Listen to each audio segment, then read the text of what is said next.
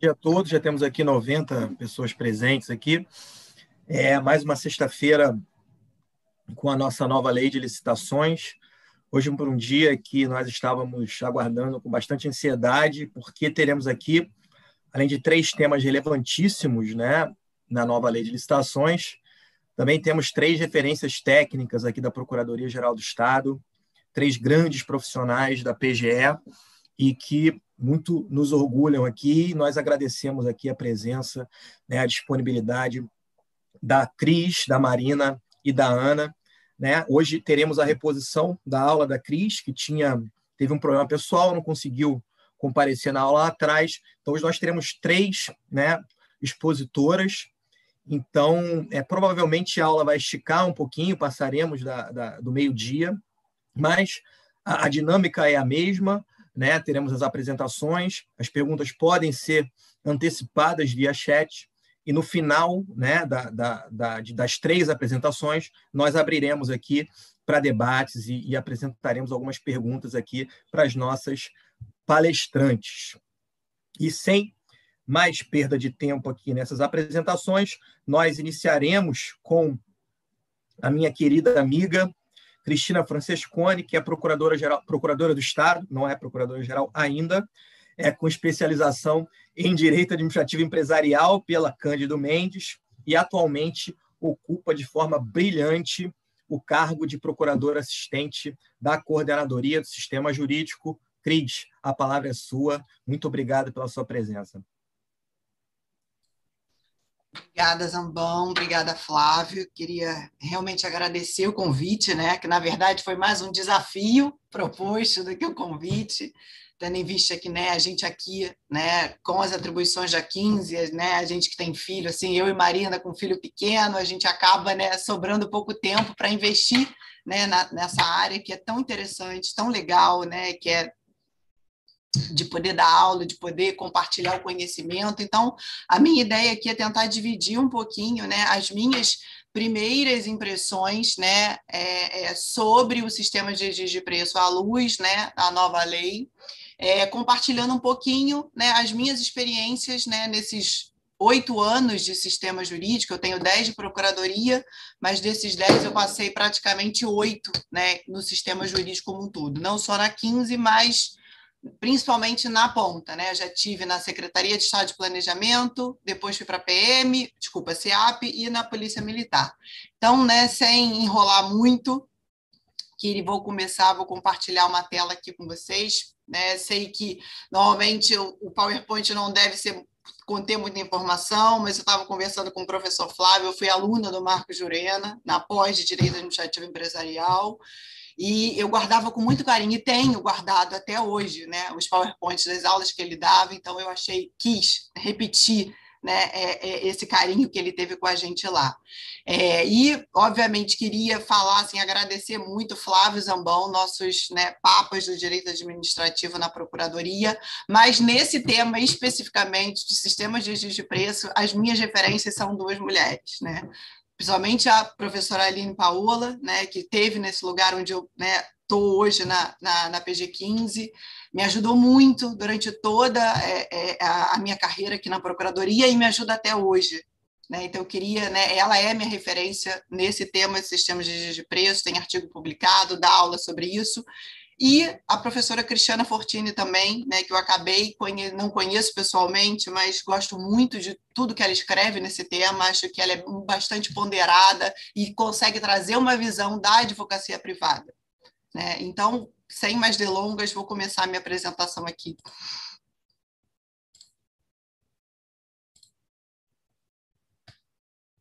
Só um minutinho. Sempre muita emoção.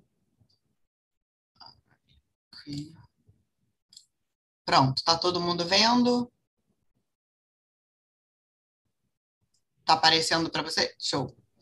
Então vamos lá. É, né, a minha ideia aqui é trazer, né, como o próprio título diz, impressões iniciais. Né? Isso é importante a gente dizer, porque é, nada do que a gente traz aqui nesse primeiro momento, a lei é muito recente, foi publicada em abril, né? são os, as primeiras impressões que a gente é, é, é, é, quer trazer a partir do que a gente verificou da nova lei, a partir das experiências que a gente teve com a aplicação né, é, dela na prática. Então, vamos lá. É, vou trazer basicamente né, umas considerações gerais até do que consiste o sistema de registro de preço, para a gente poder começar é, o tratamento. Né? O, o, conceito que eu trouxe aqui não é o conceito que está lá expressamente a literalidade do artigo 6 do artigo inciso 45 da Lei 14.133. Né? Mas sim um conjunto de procedimentos para realização, mediante contratação direta ou licitação de registro formal de preços para contratações futuras, relativos à aquisição de bens ou locação de ou locação, prestação de serviços, inclusive de engenharia e de execução de obras com características padronizadas. Né? Esse é o primeiro ponto. A gente vai trazer um slide trazendo as questões das inovações, mas a gente já identifica aí coisas que a gente não tinha na, no artigo 15 da 8666 e passou expressamente a, a, a constar na nova lei, que é a possibilidade da adoção do SRP para locação de bens e prestação de serviços, inclusive de engenharias e obras, desde que padronizadas. É importante ressaltar que o registro de preços não é uma modalidade de licitação. Né? O legislador fez questão de incluir expressamente como sendo um procedimento auxiliar das modalidades de licitação, pregão e concorrência, desde que processadas pelo critério de menor preço ou maior desconto.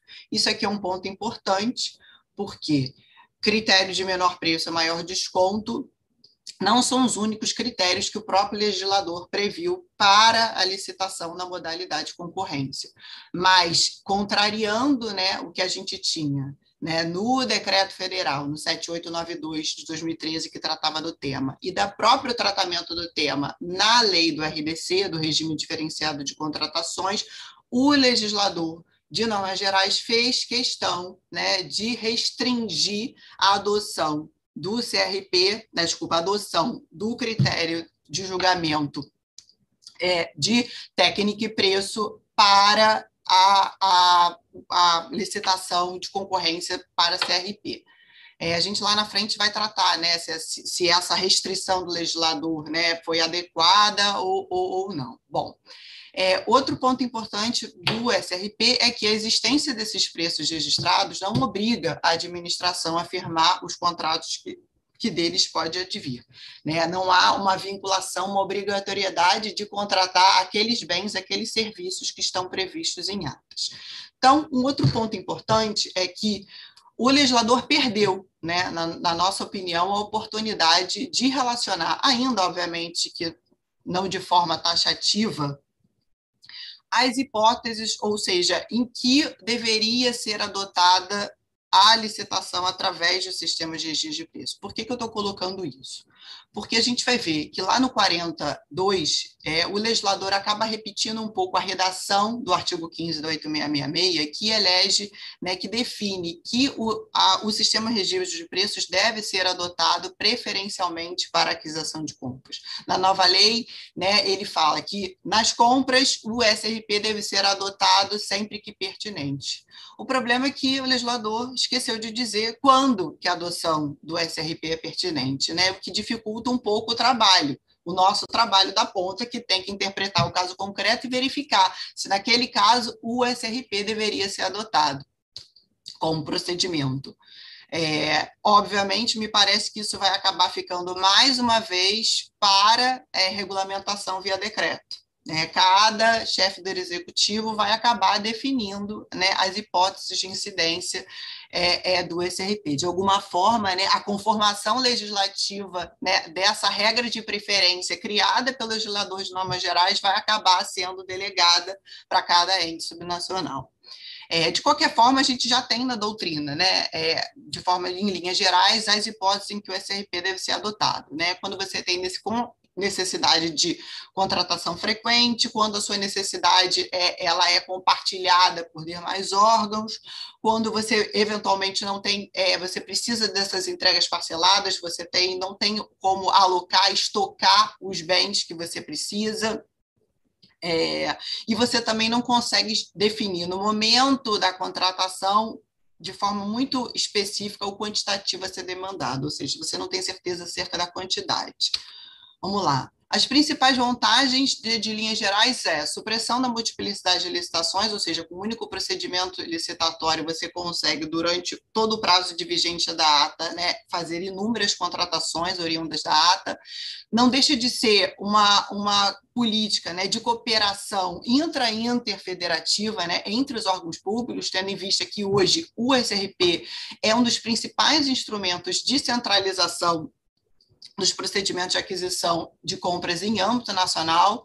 A gente tem que lembrar né, que em 2019, no âmbito federal, e em 2021, aqui no estado do Rio de Janeiro, foram criadas as centrais de compras, né? É, ainda que elas estejam, obviamente, andando, mas assim é algo muito importante, ou seja, o legislador trouxe essa ideia da necessidade de centralização do processo de compras, para a gente ganhar em eficiência, em padronização né, e atender o interesse público com aquela aquisição de forma mais é, eficiente. É, você tem, obviamente, com isso, maior, maior velocidade na contratação, tendo em vista que o preço já está registrado em ata, então você só faz é requerir, requisitar aquele objeto. E esse último ponto, que é uma vantagem que foi a professora Cristiana Fortini que eu vi falando pela primeira vez, é essa maior facilidade que você pode exercer o controle de qualidade do objeto que você está sendo licitado. Um exemplo clássico, né, quem trabalha no Estado deve ter, é o famoso cafezinho, né? Né? Imagina, você fez a licitação, especificou lá, pode café e tudo aí vem, horroroso, ou com um rato dentro, né? como já aconteceu, acho que num caso muito antigo que o Marcos falava, acho que era arroz, não sei, acho que na Fundação da Infância e Adolescência. Então, você, em situações normais, numa aquisição, você tinha que entubar, com todo respeito, né, aquele café ruim ou aquela farinha com rato. No SRP, não. Né? Você requisitou, né? achou que efetivamente aquele produto não atende a sua necessidade, você não precisa fazer novas é, é, requisições. E o fato da, de você não ter necessidade de, no momento da licitação, já efetuar a reserva orçamentária. Óbvio que isso não é uma autorização para fazer contrato sem reserva. Pelo contrário, no momento da contratação via CRP, você vai ter que indicar a respectiva reserva. Isso também é bom para assim, né? Eu não tenho essa, pela minha experiência da ponta, eu não tenho essa, esse, essa paixão né, de achar que a reserva orçamentária é a re, o efetivo instrumento de garantia do pagamento para o fornecedor no momento adequado. Porque se fosse isso, a gente, né, honestamente, não teria né, o número de valores registrados em restos a pagar que a gente tem hoje. Quem trabalha na ponta sabe o número de ideia, de TAC que tem na nossa mesa para a gente analisar. Vamos lá. É, se queria citar, né, professor Marcel Stenfilho falando, sistema de de preço é uma das soluções mais adequadas e satisfatórias para a atividade contratual da administração pública. Né? Professor Carlos Coelho Mota também, o sistema de de preço vai aos poucos transpondo as eventuais dificuldades e atingindo esse grau de consolidação na área federal. O que, que eu quero dizer com isso? Eu quero dizer que eu acho, na minha opinião, que é, todas as restrições que existiam, e não eram poucas, a adoção do sistema de registro de preço né, em âmbito nacional, elas precisam ser superadas. Né? Houve uma escolha do legislador de, né, em âmbito nacional, de normas gerais, de elevar o sistema de registro de preços a a condição de real instrumento e, mais importante, de centralização e compartilhamento de compras em, em, âmbito nacional. E a gente não pode, né, na interpretação da nova lei, continuar né, utilizando os critérios anteriormente adotados, quando a gente só tinha o artigo 15, que efetivamente era o único artigo tratando do tema e tudo ficava é, para regulamentação. O segundo, então, tratando das inovações. Esse é o primeiro ponto. Segundo, a consagração legislativa da figura do carona, né? daquele que não era participante na ata e posteriormente vem é, é, a, a, contratar com fundamento nela. Isso é uma coisa importante da gente dizer e a gente tem que, na minha opinião, acabar de uma vez por todas né, de repetir a jurisprudência antiga do Tribunal de Contas de que o carona é algo anômalo excepcional. Né? Desculpa, essa não é, não parece ser a vontade vontade do legislador. É, uma terceira inovação é a possibilidade de utilização do SRP para contratação direta e nas licitações para obras e serviços de engenharia padronizados. É, uma outra, é, a, a, outra inovação foi, né, na minha opinião, de forma muito benéfica, a, o aumento do prazo de vigência da ata de registro de preços. Hoje, o prazo anterior sempre foi de um ano, e hoje esse prazo de um ano pode ser prorrogado por mais um ano. Uma quinta inovação que nos parece importante é a possibilidade do licitante oferecer ou não proposta em quantitativo inferior ao máximo previsto no edital, obrigando-se nos limites dela. A gente vai ver, são todas as regras que estão lá no artigo 85, identificando os elementos né, que precisam constar no edital. É, falando agora né, nas nas nossas principais omissões críticas, digamos, né? aquilo que o legislador perdeu a oportunidade de, de trazer como norma geral como eu falei antes, a ausência de hipótese de cabimento né, da adoção do CRP, eu acho que isso, se tem algo que, na minha opinião, é norma geral, seria a definição pelo legislador nacional quando o SRP deve ser adotado, ainda que preferencialmente, ainda que tivesse trazido um rol não taxativo, eu acho que faltou, na minha opinião, isso. Obviamente que vai abrir mais uma vez um espaço né, para a gente aqui né, fazer a normatização via decreto. É, também me pareceu, né, como a lei revoga expressamente a lei do RDC, o legislador, de alguma certa forma, esqueceu de replicar as boas práticas do CRP no âmbito do RDC.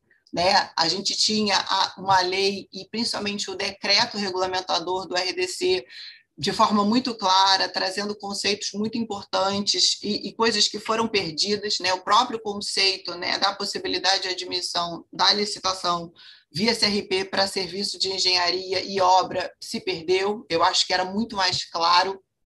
É, você também não, não perdeu a possibilidade, desculpa, perdeu a possibilidade né, de ter mais de um preço registrado na ata, não somente né, o preço do licitante vencedor, um único preço.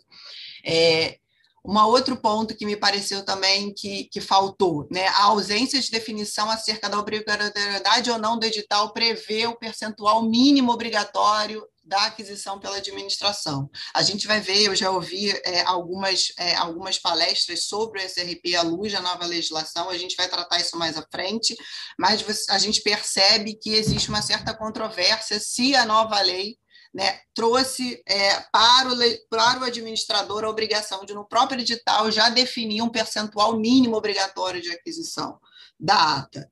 Né? E a gente vai tratar isso mais à frente. E um outro ponto importante, que para mim está muito atrelado com a questão da possibilidade de prorrogação por mais um ano da ata, é a ausência de definição acerca da possibilidade de se admitir o restabelecimento dos quantitativos iniciais quando da prorrogação da ata. Um outro ponto que eu verifiquei de, de inovação, mas que para mim não foi algo tão bom, é, foi uma espécie de uma nacionalização atenuada da jurisprudência do, do TCU, que exigia que o critério de julgamento do menor grupo de menor preço por grupo de itens somente poderá ser adotado excepcionalmente, ou seja, ele é, é, afasta, né, ao menos em linhas gerais, a possibilidade de você fazer a licitação por grupo de itens. O que a gente aqui na prática é o famoso lote, né? Você agrupar em um lote, por exemplo, contrato de gêneros alimentícios, né? Você não pode agrupar por gêneros, farináceos, carnes, é assim que a polícia militar faz. Ele torna isso uma espécie de exceção, ou seja, não é que você não possa fazê-lo, mas para você fazê-lo, você vai ter que justificar. E traz, né? Por que, que eu falei atenuada? Né? Porque ele exige que a contratação posterior isolada de um desses itens, ela pode ser feita, mas desde que seja realizada a prévia pesquisa de mercado. Óbvio, é menos pior do que o TCU dizia, que, né, que me impedia a, a, a própria aquisição isolada de grupo de itens, mas eu acho que continua sendo muito ruim, né? porque quem está na ponta, né, e a gente né, eu trabalhei especificamente com esses processos, você imagina, né, para atender lá o rancho da Polícia Militar. São 400, 500 itens e são divididos por carnes. Eu tenho 10 tipos de carnes, peixes, 10 tipos de peixes. Né? Ah, acabou a maminha, mas eu preciso de alcatra. Ah, não, para comprar alcatra na atra, agora você vai ter que fazer uma pesquisa de preço de novo para verificar a vantajosidade. Eu acho que essa regra, é, com todo respeito, ela torna a vida do gestor praticamente impossível. Né? Então, achei que também é, é, de novidade é a possibilidade de exceção à indicação do quantitativo máximo na ata registrado, desde que naquelas hipóteses que ela taxativamente elenca, né? que seja a primeira vez que você está fazendo a licitação, se trate de alimentos perecíveis ou quando você tenha manutenção e serviço é, associados. É, vamos lá, avançando, porque eu já estou, para variar, passando meu tempo aqui. Bom, como eu falei, eu vou escolher algumas dessas inovações para tentar trazer. Obviamente, a gente não vai ter tempo de abordar todas, né? Então, eu, eu, selecionei aquelas que a mim me pareceram mais importantes ou sensíveis ou que mereciam uma atenção diferenciada. Primeiro é a possibilidade da utilização do SRP nas contratações diretas. Né? Isso foi uma inspiração né, na MP 951 de 2020, que tratou das contratações no âmbito da pandemia Covid, e aqui eu peguei né, uma coisa, o caos liberta, né? Por que o caos liberta? Porque eu precisei de uma pandemia para trazer algo que, na minha opinião, nunca houve fundamento jurídico para que fosse afastado né? até porque as situações de contratação diretas, como né, o professor Flávio sempre diz, normalmente são ligadas a uma situação ou de uma escolha do legislador de entender que, embora a competição seja viável por ponderações né, de eficiência, é, é, o interesse público pode ser melhor atendido via contratação direta, ou quando você tem inviabilidade de competição, que é o caso da inegibilidade. Olha, se o sistema de exigir preço é um procedimento auxiliar da licitação com os fins de é, realizar o registro formal de preço para aquisição futura, se a competição, no caso concreto, é inviável, não tem sentido de uma, não adotar né, é, todas as vantagens do registro de preço para adquirir aquele meu produto, a minha necessidade. Um caso concreto que a gente tem, e era muito comum na Polícia Militar, era a aquisição dos cartuchos balísticos, em que a gente tinha, né, até pouco tempo atrás, um, um monopólio nacional, né, a CBC é, era, detinha exclusividade para a venda daqueles cartuchos, e era uma necessidade absolutamente frequente, recorrente, e o quantitativo a gente não conseguia estimar. Né? Então, se enquadrava perfeitamente numa hipótese de SRP, mas a gente não podia usar, porque eu tinha que fazer contratação direta via inegibilidade, o que não era até então admitido pelo, é, é, pelo legislador. Então, o que, que na prática se fazia? Ficava se repetindo contratos né, é, inúmeras vezes, e, e, isso, obviamente, é um, é um risco para a administração, porque já que ela tem que comprar, ela pensa: não, vou comprar, não pode faltar. Então, às vezes, talvez a gente acabe comprando mais do que necessário, justamente por não ter um instrumento como o SRP. Então, agora o legislador, felizmente, é, resolveu essa questão, admitiu expressamente a possibilidade, obviamente, submeteu essa questão à regulamentação. E aí, né, eu me pergunto, né, regulamentação de quem? Né? Federal, do Estado, do município, cada um vai poder fazer o seu. Eu acho que tem que ser assim, né? Eu acho que a, o, o, legislador já definiu o conteúdo né, das hipóteses de contratação direta, inegibilidade, dispensa de licitação.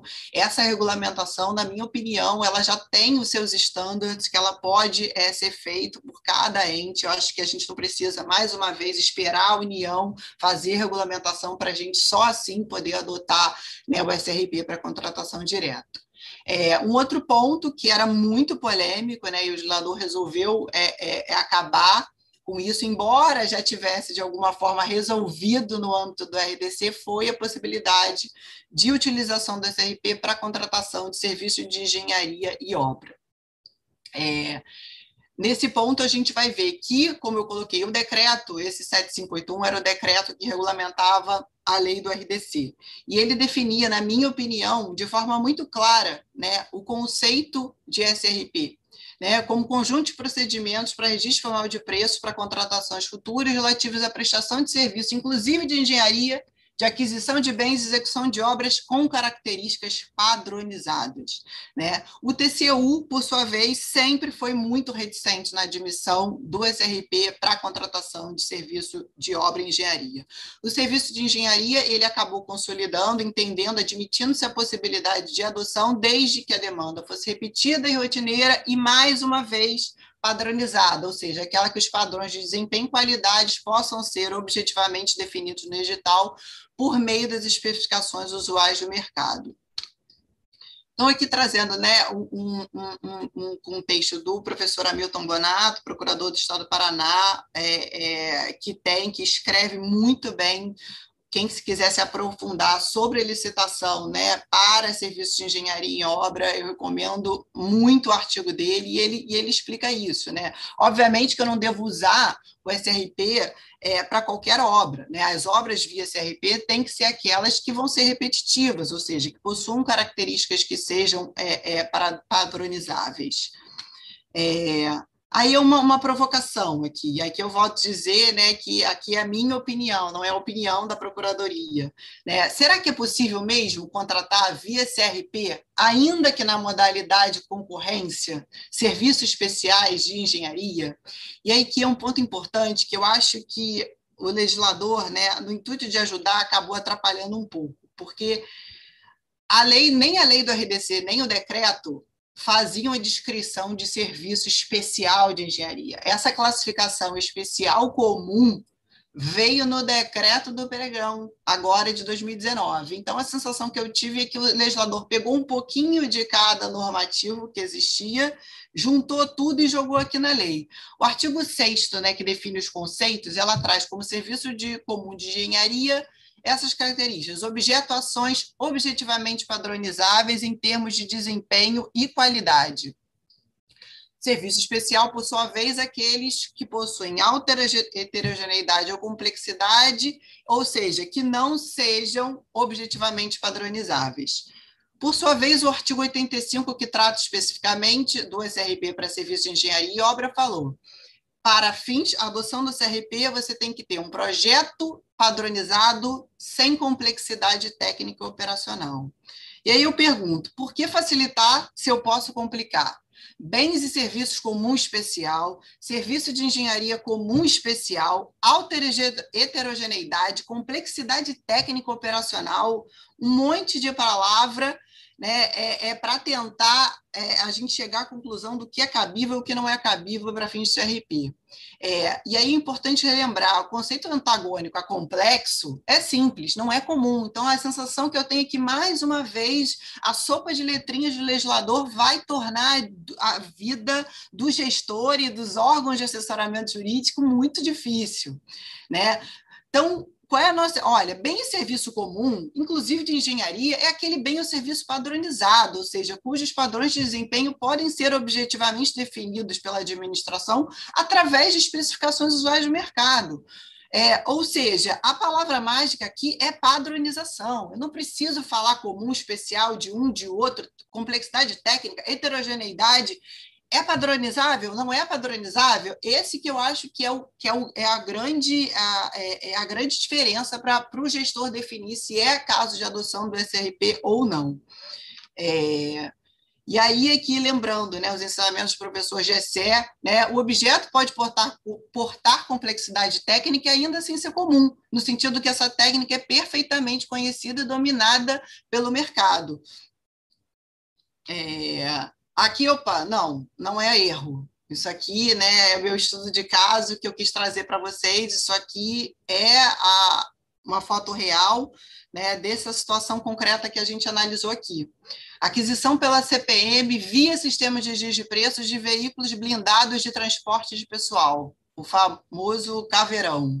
É, eu tive a oportunidade de, de analisar esse processo quando eu estava na PM é, e, à época, foi levado ao órgão de assessoramento jurídico, que, apesar da mística né, que existe né, por detrás desses veículos, o alto comando da CM expôs que esses veículos são muito mais uns veículos de defesa das forças policiais do que um veículo de ataque ou, tan ou tanque de guerra.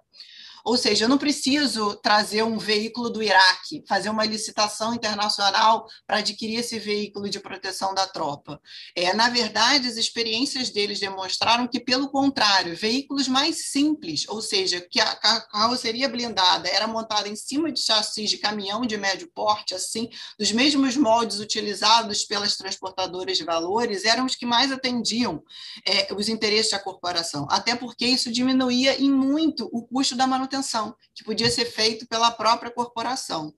Então, era algo que um bem altamente padronizado, ou seja, esse, é, é possível essa especificação já era conhecida no mercado, né? as empresas prestavam esses entregavam esses mesmos produtos para as, as transportadoras de valores, então a gente optou por adotar o SRP via pregão para aquisição é, é, desses veículos.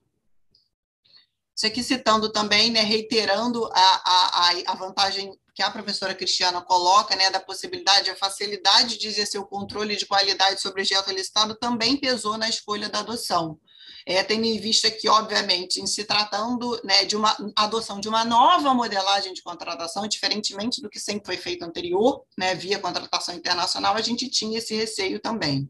Né? Obviamente, ninguém é perfeito, eu acho que é uma ilusão você achar que o técnico na ponta é um, um grande conhecedor é, é, é, é de todas as soluções dos seus problemas, eu acho que isso é uma ilusão. Enfim, então, na nossa opinião, deixando bem claro, o sistema de de preço deve ser utilizado para a contratação de bens, objetos, serviços, inclusive de engenharia, que sejam padronizáveis. Isto é, aqueles que os padrões é, de desempenho já estejam, sejam objetivamente definidos pelo edital e sejam já, já estejam definidos mediante especificações do mercado. Né?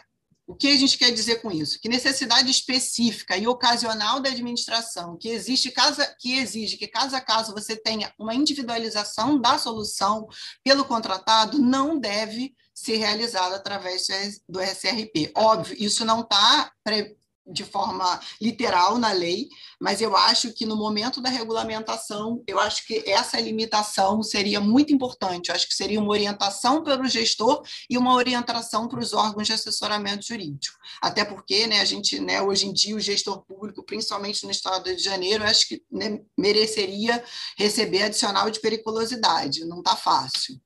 É, então, lembrando aqui, professora Aline, mais uma vez, né? portanto, não é, não é essencialmente o objeto que define o sistema de registro de preços, mas a natureza da contratação. Vamos lá, último, um outro ponto, né? A questão da obrigatoriedade ou não né, do edital prever percentual mínimo que deve ser adquirido pela administração pública. Né? A gente está vendo que o artigo 82 da Lei 1433, ela traz que o edital de licitação para registro de preços deveria trazer a quantidade mínima a ser cotada de unidade de bens ou, no caso de serviços, de unidade de condução.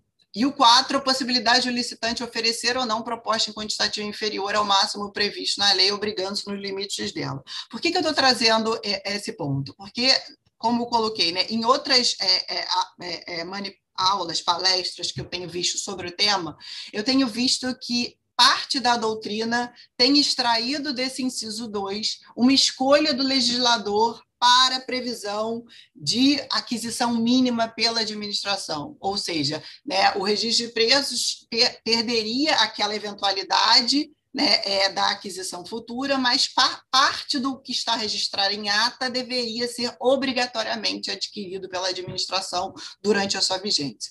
É, eu respeito, né, obviamente, mas assim não me parece que esse inciso né, traduz essa obrigação. Por dois motivos. O primeiro é de uma razão muito simples. É, esse inciso não é novidade esse inciso né, já estava, como eu coloquei aqui, ele era o inciso 4 do artigo 9 do decreto 7892 de 2013. Então, olha, eu não, não posso imaginar que a simples mudança de regulamento para lei pudesse, de um mesmo artigo de um mesmo inciso com a mesma é, redação pudesse mudar né, é, é a natureza dele. Então, na minha opinião, é, é, é, não, nada mudou quanto a esse ponto. Obviamente que isso é possível, a gente né, pode lembrar que a minuta padrão da Procuradoria-Geral do Estado autoriza o administrador a é, é, definir, desde logo, essa, um percentual mínimo a ser adquirido, mas isso não é, é uma faculdade do administrador que deve ser ponderada no caso concreto. É, Aqui eu trouxe é, essa ADI 4748, por quê? Porque ela analisou exatamente essa questão no âmbito do Estado do Paraná. O legislador paranaense, é, por lei, definiu né, um percentual de aquisição mínimo no âmbito do SRP. E o Supremo entendeu que essa norma era inconstitucional por vício formal, por entender ter violado a competência privativa da União para legislar sobre normas gerais. Então, o que, que eu quero dizer com isso? Né? Eu quero dizer que, essa vez, o, legislador, à época, entendeu que o legislador estadual não poderia, ou seja, se trata de matéria que está inserida no âmbito de normas gerais. E o legislador de normas gerais da 1433, na minha opinião, não previu isso. Então, salvo engano, não me parece que isso pode ser inserido obrigatoriamente por decreto. É, então, é importante colocar, né? O interesse do legislador foi possibilitar, com essa regra, que o licitante forneça bens ou serviços é, que ele possa oferecer, ou seja, trazer mais empresas, ampliar a competitividade, ou seja, ele se refere à capacidade máxima de, de fornecimento que o licitante tem para poder fechar o contrato. E é engraçado porque a gente também, na minuta padrão da PGE, a gente tem esse item quantitativo mínimo, está lá no anexo 1 do termo de referência. Mas é engraçado porque a impressão que eu tenho é que eles repetem aquilo ali, mas ninguém sabe muito o que, que aquilo significa. E está sempre lá aquela coluna e ela está sempre em branco. É, é, muito engraçado você perceber né, que é algo que já existe, mas a gente não entende muito bem, mas a gente vai só repetindo. É, vamos lá, último ponto já, né, para encerrar aqui, eu queria trazer a questão da consagração legislativa do carona. Né? E aí, trazendo aqui também uma frase do professor Hamilton Bonato: para evoluir é preciso repensar e, se for preciso, mudar a forma de pensar. Mas o que eu gostaria mesmo de ter escrito, não escrevi, é: o choro é livre. Né? O carona é uma realidade agora consagrada a nível de norma geral de licitação de, e contratos, e não dá mais para a gente hoje continuar interpretando né, como se fosse algo anônimo, excepcional, que nunca deve ser utilizado, e que quem faz adesão à carona está suspeito de estar praticando alguma auto de impessoalidade, levando vantagem, enfim. É, o que o legislador trouxe para fins de possibilidade do carona de de preços são dois requisitos: justificativa de vantagem de adesão e compatibilidade dos valores com os valores registrados com os valores praticados do mercado. Só isso. Não, não graças a Deus, felizmente, não refletiu aquela a, a, redação do decreto federal que exigia estudo de viabilidade, grande projeto aprovado pelo órgão gerenciador, assim, né? tornava a adesão algo assim, ai, não, é muito difícil, não vou fazer não. Que é o que acontece na prática. Toda vez que você cria um monte de regrinha, um monte de problema, de justificativa, não, o que, que o gestor faz? Ele não usa entendeu? Ele quer atender a necessidade dele. Quanto mais difícil for, menos ele vai fazer. Isso é a prática. O que eu ouvi né, de, de órgãos que não fazem adesão porque ai, a gente não gosta, porque a gente tem medo, é, é muito comum. Né? E aqui ele colocou também né, a vedação que órgãos e atividade de administração pública federal adiram à ata de registro de preço estadual ou municipal, ou seja, uma desconfiança né, com os estados e municípios, o que eu acho muito ruim. Mas vamos lá. Então, o que, que a gente quer colocar? Superação legal da tese veiculada pelo TCU de que a adesão à ata por órgão não participante, né, que é o carona, é considerada medida anômala e excepcional. Eu estou falando isso porque é, você ainda encontra, ainda hoje, inúmeros acordos que trazem esse caráter da excepcionalidade dos dias de preços. É, e eu, me, durante né, a minha experiência profissional, às vezes eu recebia um processo, eu falava, pô, deixa eu ver aqui né, se a União já fez, se tem alguma ata, né? E, e, eu não, e todas as atas que eu achava, todas tinham vedação de adesão à ata do registro. E eu não, não entendia isso. E aí até que eu descobri recentemente que a minuta padrão da AGU no campo, né, da adesão à ata de registro de preço, ainda que ela coloque lá a cláusula permitindo, ela traz como nota explicativa este julgamento do TCU, né, de 2015 e um de 2019, que dizem que a adesão à ata de registro de preços é uma medida anômala excepcional. Isso gera qual o efeito para o gestor? Não vou colocar. Porque se é anômala excepcional, vou ter que justificar, imagina o trabalho. Não, não vou colocar, não. É, enfim, você vê mais importância né, dos órgãos de assessoramento jurídico para é, é, é, é direcionamento da, da atuação do gestor. Então, como eu coloquei, não repetiu o artigo lá 22 do decreto que exigia estudo de que demonstrando eficiência, viabilidade, economicidade, é, e uma coisa importante, né, que o professor Flávio falava, a administração não pode ser impelida a repetir processo licitatório quando já existe uma proposta vantajosa disponível. E aí também lembrando o professor Marcos Juruena, o SRP é uma importante medida de sistema de cooperação intra-interfederativa, com vista a garantir maior racionalidade, padronização, economicidade, celeridade e eficiência nas contratações públicas, todos princípios hoje elencados pelo legislador no artigo 5 o fato é que não cabe pregar a licitação como fim em si mesmo. Né? Interessa é que os contratos sejam, em regras, licitados, por quem quer que seja. Né? Falando, reiterando mais uma vez, professor Marcos Joriano e Flávio Amaral. Estudo de caso. Recentemente, em abril, saiu essa nota no site do Ministério da Saúde. Saúde abre novo processo para aquisição de seringas e agulhas. Edital prevê aquisição de 460 milhões de seringas e agulhas para atender o Programa Nacional de Imunização contra a Covid. Continua. A responsabilidade pela compra de seringas e agulhas é dos gestores estaduais municipais de saúde. Contudo, o Ministério está saindo na frente, centralizando a aquisição de insumos. Se você vê, opa, maravilha. Né? Ele sabe que a responsabilidade de adquirir seringa e agulha é dos estados, mas estão instrumentalizando, fazendo centralização de compras para garantir o atendimento edital do pregão eletrônico 15 de 2021, via sistemas de registro de preço. Objeto, que a gente reiterou, seringa e agulha para atendimento da pandemia. Olha o, o artigo 4 da minuta. Da adesão da ata, não será admitida adesão à ata de registro de preço decorrente da licitação. Oi?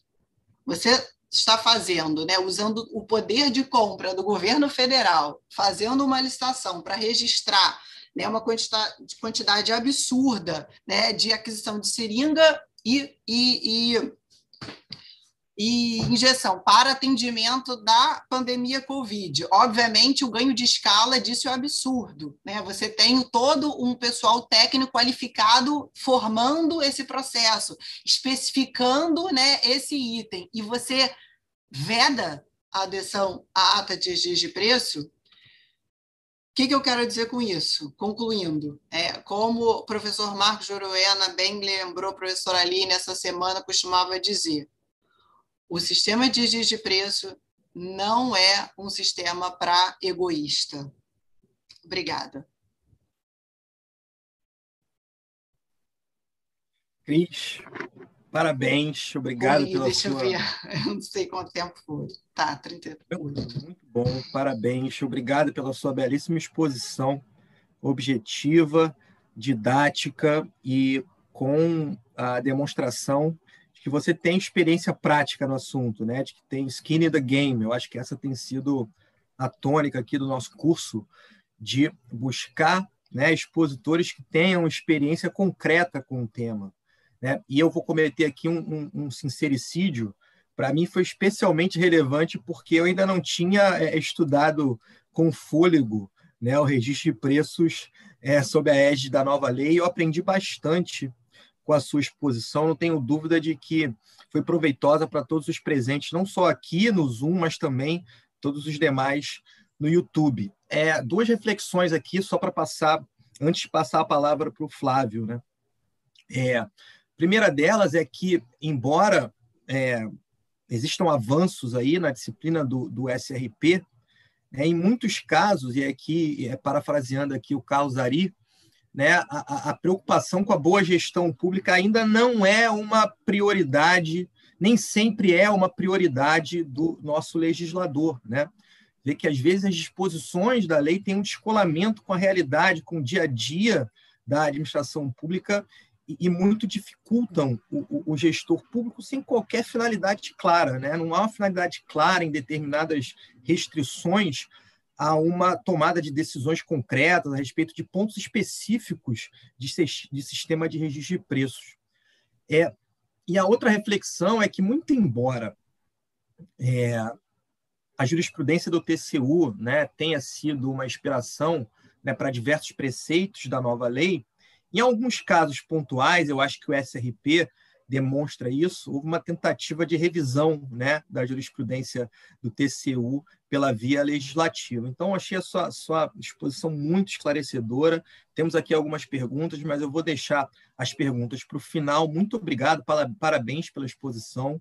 É, e passo a palavra aqui para o nosso querido Flávio Amaral Garcia, que vai fazer a apresentação da Marina Matos. Obrigado, Cris, foi muito boa a todos. Mais uma vez, uma enorme satisfação da gente estar aqui no prosseguimento do nosso curso. Hoje, um dia especial, um dia especial porque temos três procuradoras do Estado brilhantes, talentosas e que e com muita experiência prática, como, como o Zambão mencionou. É, é, queria é, dizer da minha felicidade delas estarem as três hoje aqui, é, é, é, porque reconheço três talentos e pessoas com já uma, uma vivência prática nos respectivos temas. Cumprimentar a Cris, pela, também achei brilhante, Cris, a exposição, é didática, é, agradeço as referências elogiosas, enfim, acho que é muito importante a questão de você fazer sempre o vínculo é, é, com, todo, com tudo que você estudou, né? Eu acho isso muito importante. É, a gente, quando está dando aula, as nossas impressões não são mediúnicas, né? A gente sempre lê alguém e é sempre bacana fazer essas referências. E você, você fez isso muito bem e mostrou, a meu ver, é, é, que nós precisamos ter menos, menos direito administrativo nas contratações públicas e mais ciência da administração.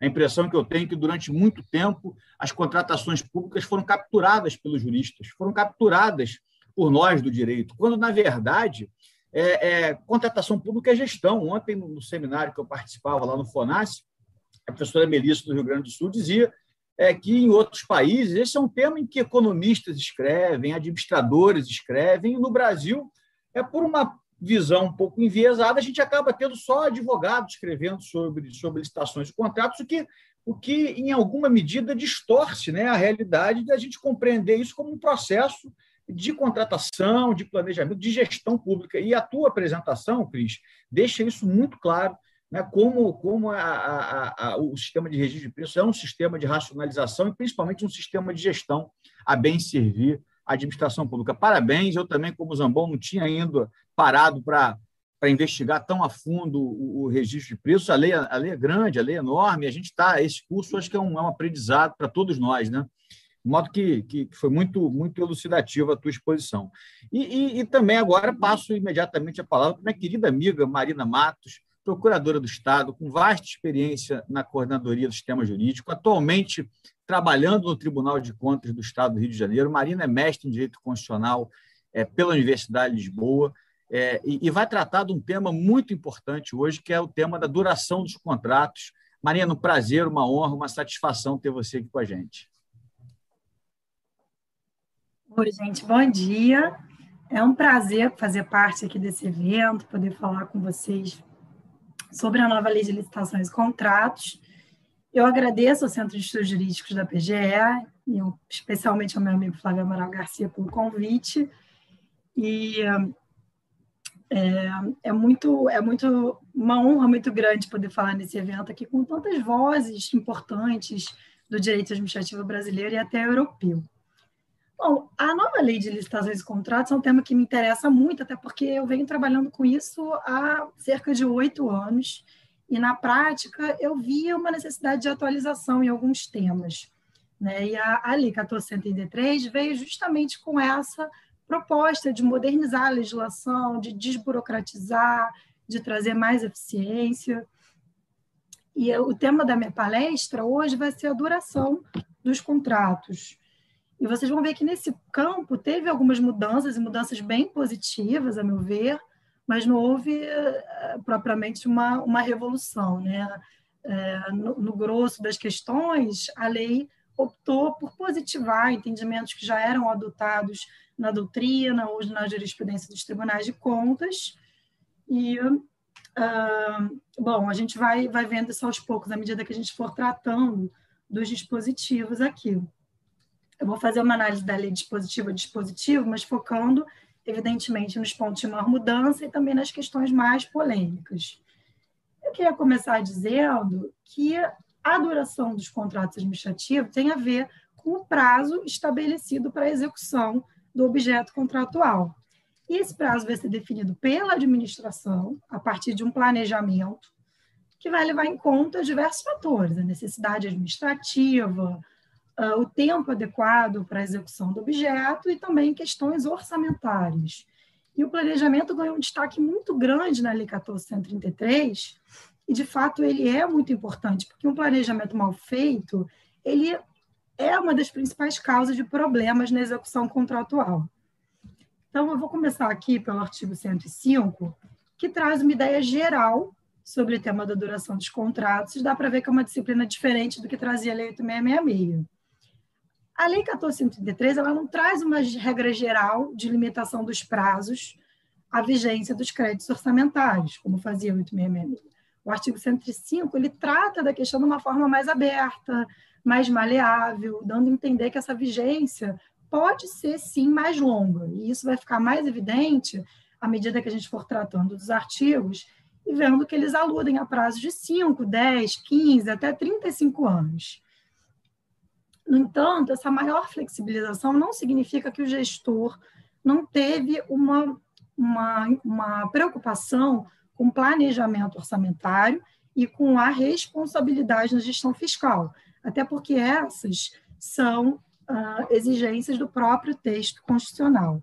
Então, eu vou aqui só compartilhar aqui a tela, só para a gente acompanhar os dispositivos, porque eu sei que é, a maioria das pessoas ainda não está muito familiarizada né, com o texto novo da lei. Então, enfim, a gente tem aqui o artigo 60, 167 da Constituição, que veda o início de programas ou projetos não incluídos na orçamentária anual e também proíbe a realização de despesas ou assunção de obrigações diretas que excedam os créditos orçamentários ou adicionais. E também que veda ah, ah, os programas que ultrapassem um exercício financeiro sem que eles estejam previstos no plano plurianual. Né? E nessa linha, embora a Lei 1433 não limite a duração dos contratos à vigência dos créditos, ela exige que no momento da contratação e a cada exercício financeiro seja aferida a disponibilidade dos créditos para fazer frente àquela determinada despesa. E também exige a previsão no PPA quando ultrapassar um exercício. E para essas contratações mais longas darem certo, não tem jeito, gente, é imprescindível esse planejamento adequado, tanto sobre um ponto de vista técnico, né, dos estudos técnicos preliminares, enfim, uh, um planejamento técnico, mesmo como também orçamentário. E esse planejamento tem que ser compatível também com o plano anual de contratações, que é previsto agora na lei. Do contrário, é bem possível que a administração tenha problemas sérios na execução contratual.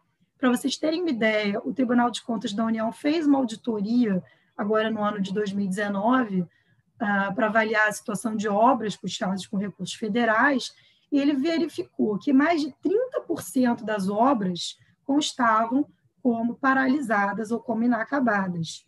E ele constatou que as principais causas desses problemas foram principalmente contratação lastreada no projeto básico deficiente, insuficiência de recursos financeiros de contrapartida e dificuldade de gestão dos recursos recebidos, ou seja, são questões ligadas basicamente a um planejamento deficiente. Né? Então, nesse sentido, é muito importante que o poder público atue, atue de uma forma responsável, sob é, pena de ter um risco muito grande dos contratos ficarem inacabados, né? ou simplesmente eles não atingirem os objetivos a que eles se prestam, que seria em si já muito grave, né? e ainda mais problemático num, num cenário de crise fiscal como a gente tem atualmente. Então, uh, o artigo 106, ele trata das hipóteses em que a administração pode celebrar, desde logo, contratos com prazos de até cinco anos, e aí eu destaco, não são 12 meses prorrogáveis até chegar em cinco anos, já é um prazo inicial de cinco anos. E a lógica da lei aqui foi desburocratizar o funcionamento da administração e também obter condições mais vantajosas, o que em tese seria possível, porque o particular teria mais tempo, né? ele teria mais segurança de que ele teria mais tempo para amortizar os investimentos. Assim, ele poderia oferecer melhores condições negociais à administração. Atualmente, como a gente tem um prazo usual de até 12 meses prorrogáveis e o particular não tem direito subjetivo à prorrogação, ele, quando vai oferecer a proposta, ele naturalmente vai ter que considerar esse prazo inferior, né, esse prazo de 12 meses básico, para formatar a proposta.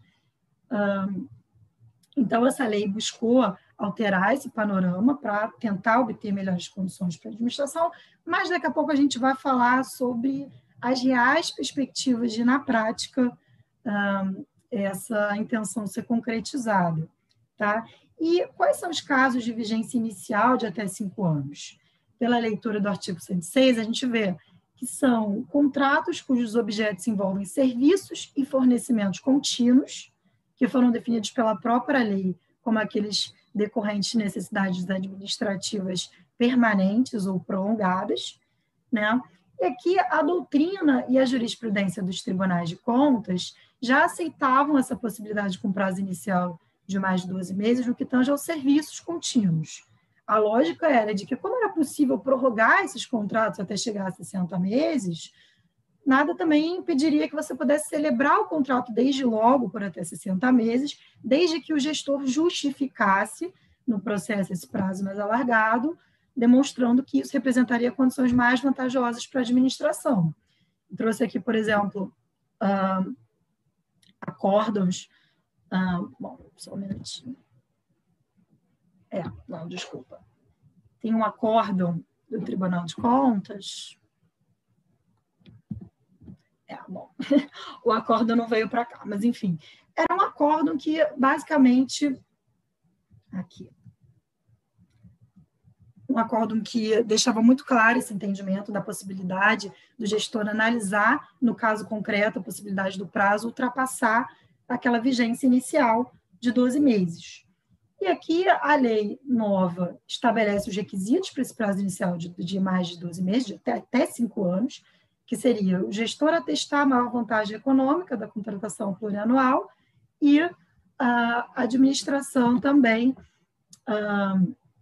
atestar a existência de créditos orçamentários tanto no início da contratação quanto depois, né? E a, a vantagem dessa manutenção. Mas o que chama atenção mesmo é o inciso 3 desse dispositivo, que uh, prevê a possibilidade de a administração extinguir o ajuste sem ônus, caso ela não disponha de recursos, ou caso o contrato não lhe seja mais vantajoso. Essa previsão lembra uma cláusula resolutiva, né? basicamente, se acontecer uma dessas situações aqui, o contrato é extinto, ele pode ser extinto, e esse dispositivo, a meu, a meu ver, suscita algumas perplexidades. A primeira delas é que essa possibilidade de rescisão antecipada quebra totalmente a lógica da lei de conferir uma maior segurança ao particular contratado. É claro que é muito mais fácil, né, é muito mais difícil a administração rescindir o contrato do que ela simplesmente não prorrogá-lo, como era na lógica da 8666. Mas, na prática, essa mudança parece pouco efetiva, assim, sob um ponto de vista econômico, porque, no final das contas, o particular não vai ter garantia nenhuma de que o prazo vai ser observado na prática, aquele prazo de cinco anos, digamos. Ou seja, a finalidade da obtenção de melhores condições para a administração com base nesse prazo alargado de até cinco anos provavelmente não será atingida, porque esse dispositivo deixa o particular numa situação muito frágil. Então, se ele não tem a menor garantia de que o contrato vai durar os cinco anos previstos, ele naturalmente vai se resguardar e vai embutir esse risco de rescisão antecipada no preço, né, na proposta dele na licitação. O parágrafo primeiro tenta até amenizar essa insegurança, dizendo, uh, impedindo a rescisão antes do prazo de dois meses após o aniversário do contrato. Mas ele não resolve o problema, porque ainda assim o contrato vai ser extinto de forma antecipada e sem que o particular seja sequer compensado por isso. A segunda perplexidade a que eu me referi, que parece ser a questão mais complicada, é que esse dispositivo cria uma assimetria contratual em favor da administração. Né? Essa possibilidade uh, de rescisão contratual antecipada e, pior ainda, sem ônus para o ente público, reflete efetivamente uma condição, uma, uma posição potestativa da administração e é um verdadeiro exercício de autoridade ali mesmo, que é fruto de uma visão, a meu ver, é, um pouco ultrapassada da supremacia do interesse público sobre o particular e que contraria a lógica que a própria Lei 1433 trouxe em outros dispositivos de aproximar o regime dos contratos administrativos do regime privado, né, buscando condições contratuais mais equilibradas entre as partes.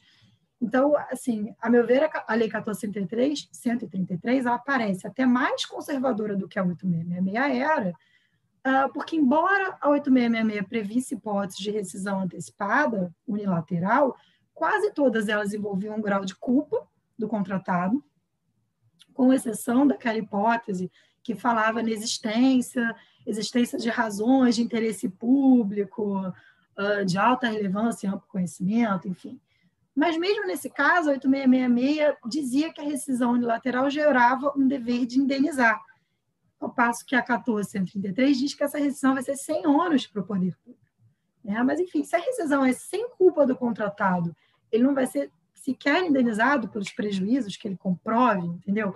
Então, para mim, isso denota um desequilíbrio muito grande da relação contratual e que causa uma certa perplexidade.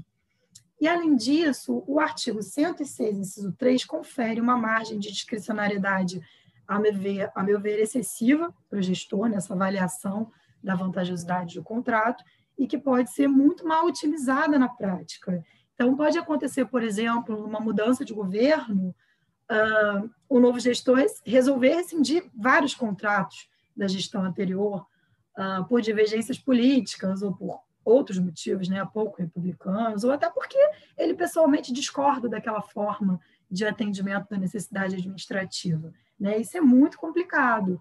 Então, assim, o contratado não pode ficar inteiramente à mercê da vontade da administração. Então, daí a importância do regulamento e também da doutrina e da jurisprudência definirem balizas para a atuação do gestor nesse caso.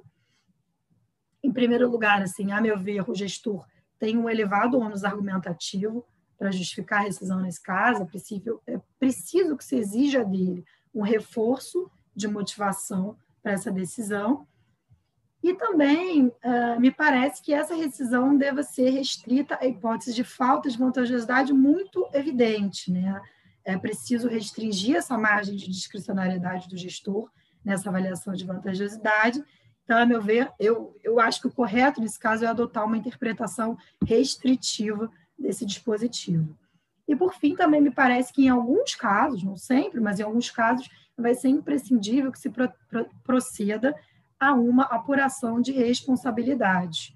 E, por exemplo, a constatação de uma indisponibilidade de recursos orçamentários muitas vezes vai ser fruto de uma falta de planejamento orçamentário, ou de um planejamento orçamentário muito mal executado. E essa falha tem que ser apurada, porque ela vai gerar um prejuízo ao particular e ela, evidentemente, vai impactar uh, muito a própria credibilidade do ente público. Então, isso vai refletir lá na frente em propostas menos vantajosas da administração, né, em outras contratações, por essa falta de, de credibilidade. O artigo 106 uh, ah, traz também a possibilidade do prazo dos contratos de aluguel de equipamentos e utilização de programas de informática também serem celebrados com prazo de até cinco anos. Né? Isso é uma novidade, porque na, sob a égide da 8666, esse prazo era de até 48 meses, e justamente porque o legislador entendia que esse objeto, a evolução tecnológica, né, fazia com, que esses serviços se tornassem rapidamente obsoletos. Então, o legislador avaliava como inconveniente que esses contratos se estendessem até 60 meses, né? Um tratamento mais restritivo mesmo. Aqui ele colocou tudo nessa regra de até cinco anos. Tudo bem, não vejo efetivamente um problema nisso. E o artigo 107 traz basicamente duas novidades. Aqui, desculpa. Duas novidades.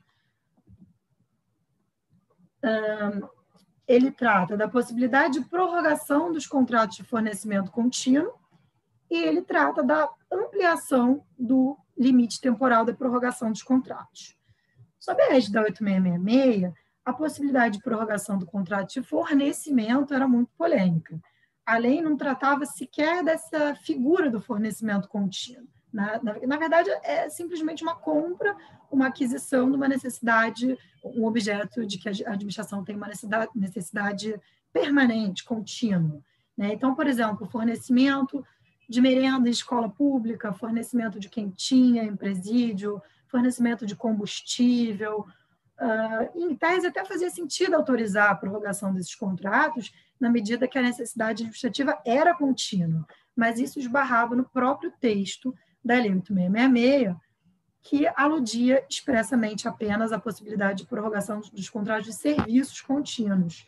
Então, a doutrina majoritária entendia que, em regra, é viável a prorrogação dos contratos de aquisição, ainda que existisse uma necessidade administrativa permanente, e esse também era o entendimento majoritário dos tribunais de contas.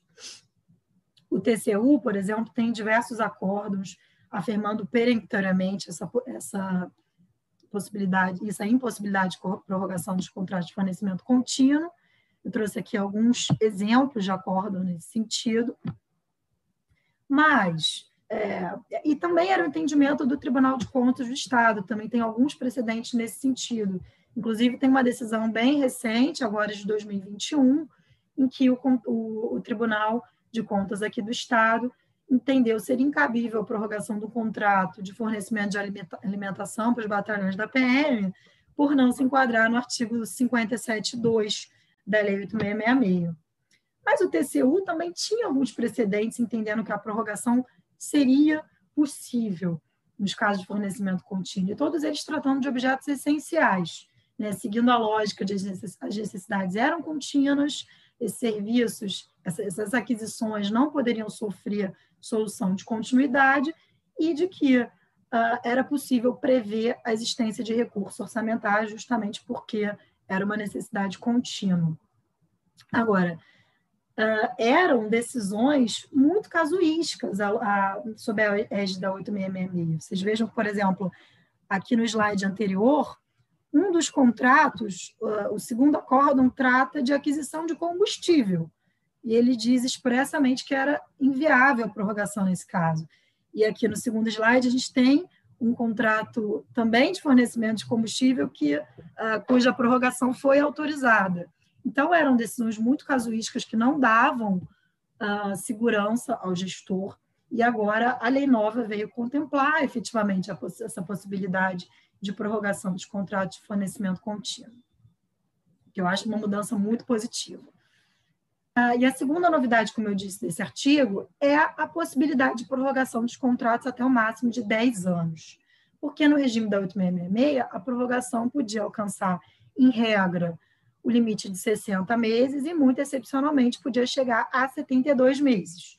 Né? E essa nova opção legislativa tem como desvantagem a perda de, de oxigenação, de renovação dessas relações contratuais, até uma certa restrição a competitividade, na medida que ela alonga substancialmente essas relações uh, contratuais, mas, por outro lado, como eu disse, ela tem vantagens muito grandes né, de desburocratização, de ganho de eficiência e de redução de custos, porque a administração não vai precisar ficar toda hora licitando aquele mesmo objeto.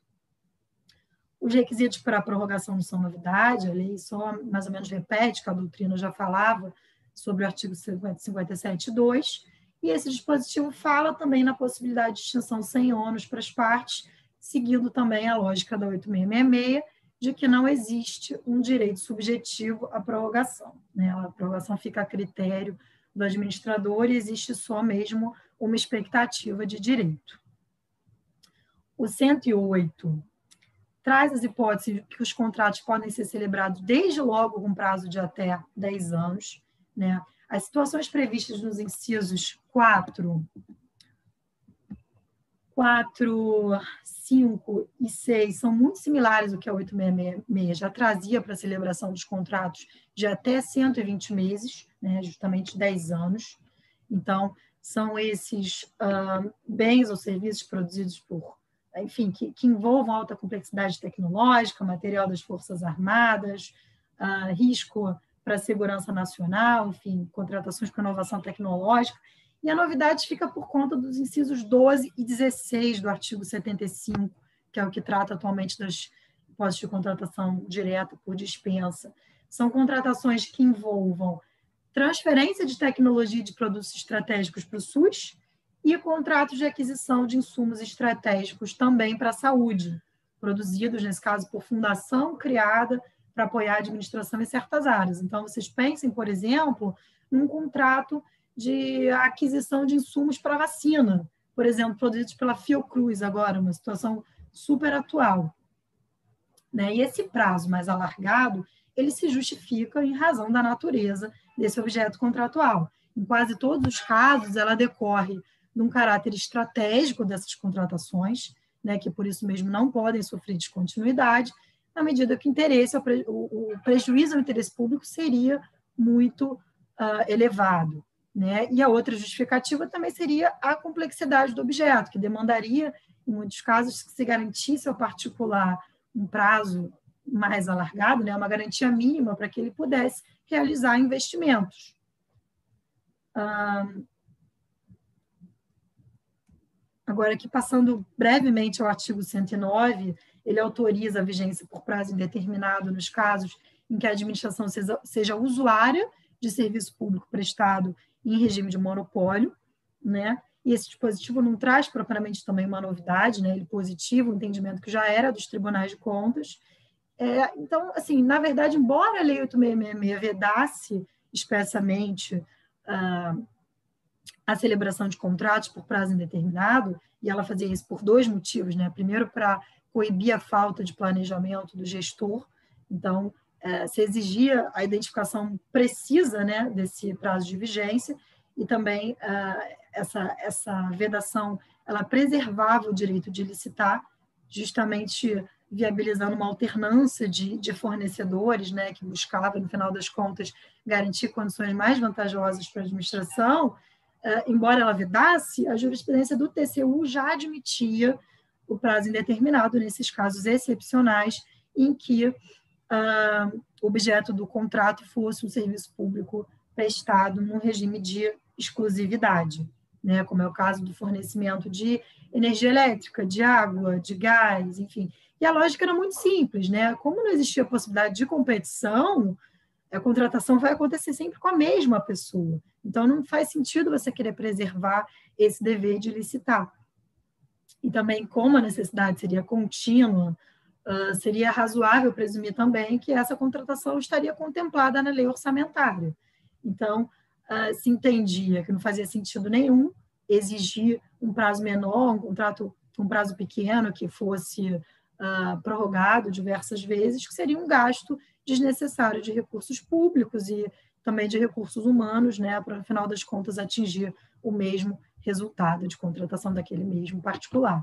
Então, agora a Lei, 8, é, a lei 1433 positivou esse entendimento é, e exigiu apenas por uma questão de planejamento orçamentário que fosse comprovada a cada exercício a existência de créditos orçamentários vinculados àquela contratação. Então, a contrário senso, a celebração do contrato por prazo indeterminado continua vedada nos demais casos. Aqui no artigo 110, a gente tem mais uma regra especial para a duração dos contratos, quando ele trata da celebração dos contratos que gerem receita.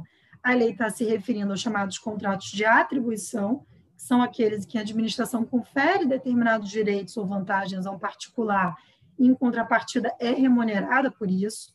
Então, um bom exemplo são as concessões e permissões de serviço público.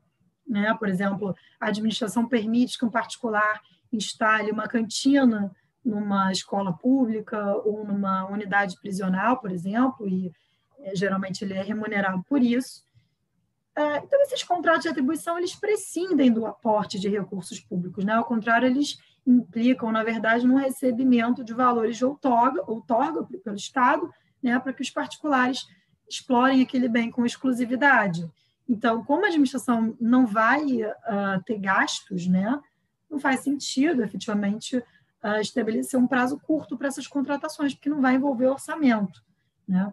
E no contrato de eficiência, que também é aludido aqui no artigo 110, a própria lei agora, a Lei 14.133, define os contratos de eficiência lá no artigo 6 como aqueles contratos cujo objeto, que tem por objeto a prestação de serviços, que pode incluir a realização de obras e o fornecimento de bens, com o objetivo de proporcionar economia ao contratante na forma de redução de despesas correntes, remunerando o contratado com base no percentual da economia gerada.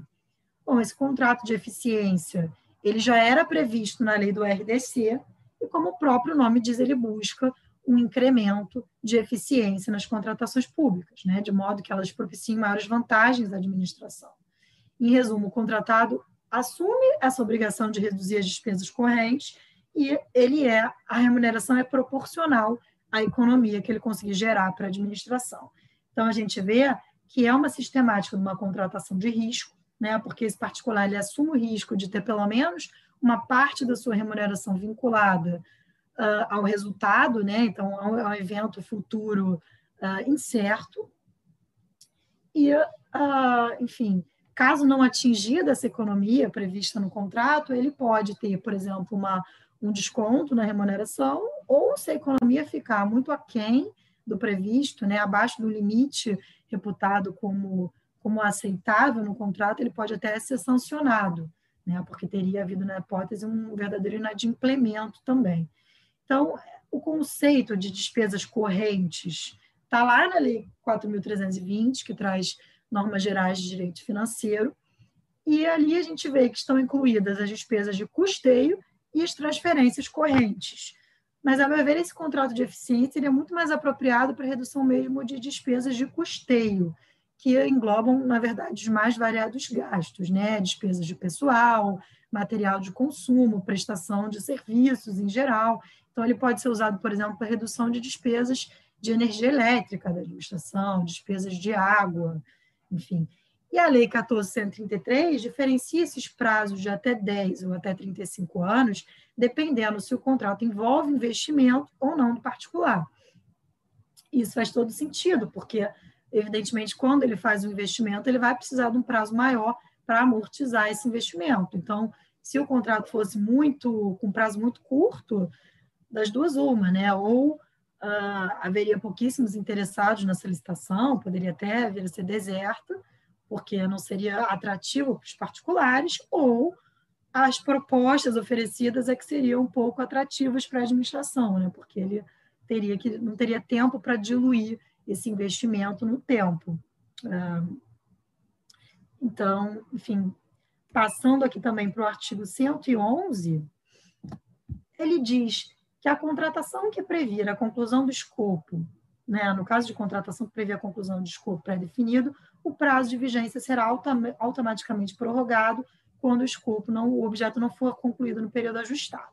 Então aqui cabe trazer aquela distinção tradicional entre os contratos por prazo certo e os contratos por escopo. Né? Os contratos por prazo certo são aqueles que se extinguem pelo advento do termo. Então, por exemplo, um contrato de prestação de serviços contínuos. Se eu pactuo, por exemplo, uma, um contrato de limpeza que se extingue em 31 de maio, chegado o dia 31 de maio, esse contrato vai se findar, independentemente uh, do que foi efetivamente executado pelo contratado. Né? E o contrato por escopo, por outro lado, é aquele que se extingue pela conclusão do objeto. Então, a administração, na verdade, ela busca ali um resultado final. E por isso o tempo não é um fator propriamente determinante para o prazo de vigência contratual. Ele tem relevância mais para fins de caracterizar uma mora do contratado. Então, por exemplo, uma obra.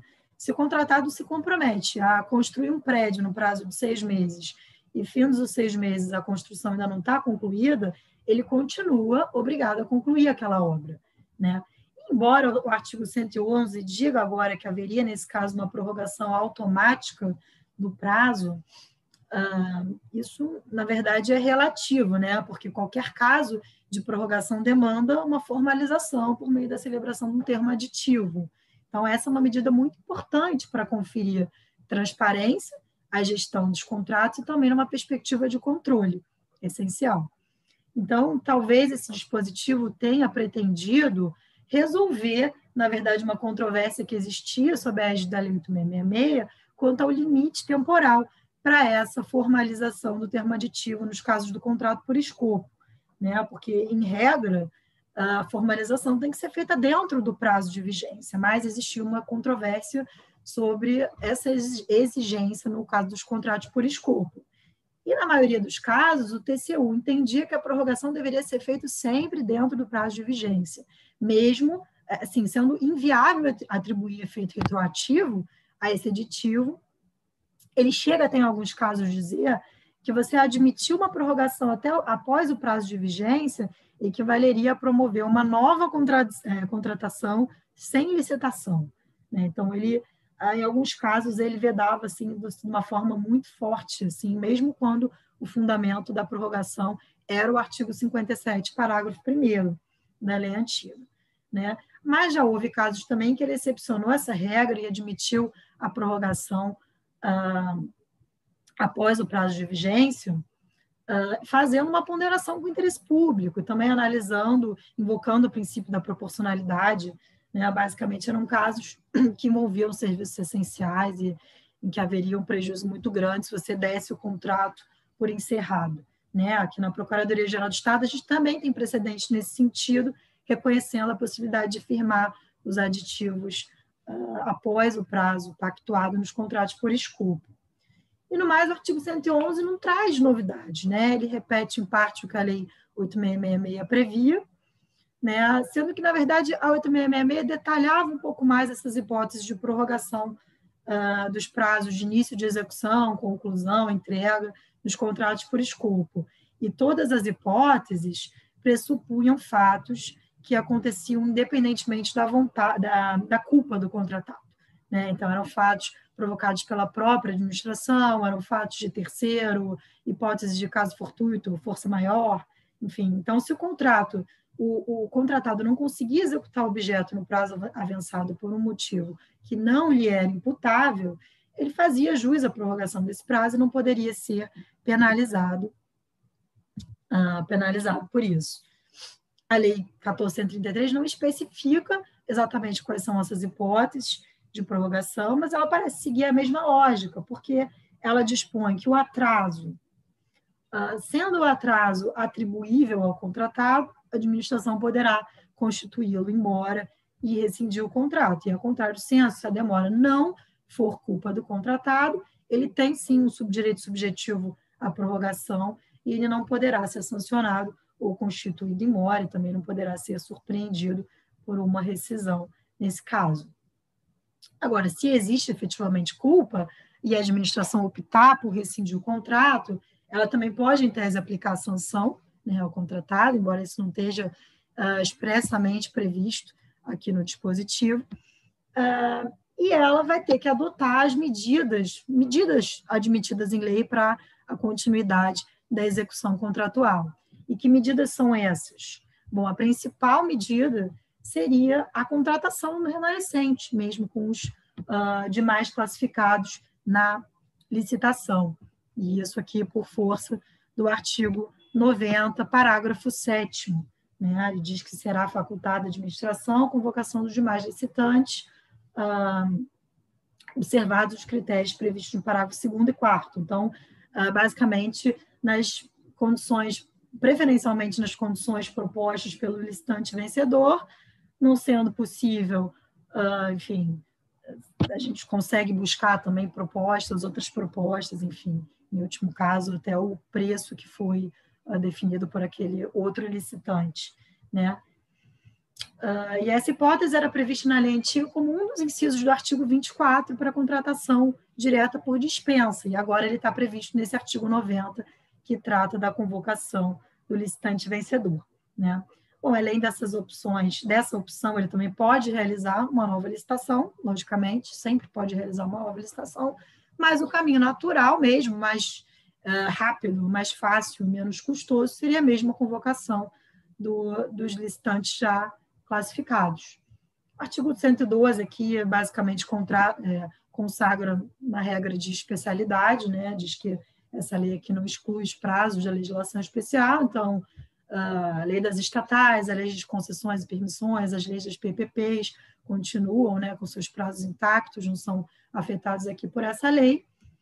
E Bom, o artigo 113 também é um artigo importante, né? Ele diz que os contratos firmados sob o regime de fornecimento e prestação de serviço associado terá sua vigência máxima definida pela soma do prazo do fornecimento inicial ou entrega de obra com o prazo do serviço de operação e manutenção.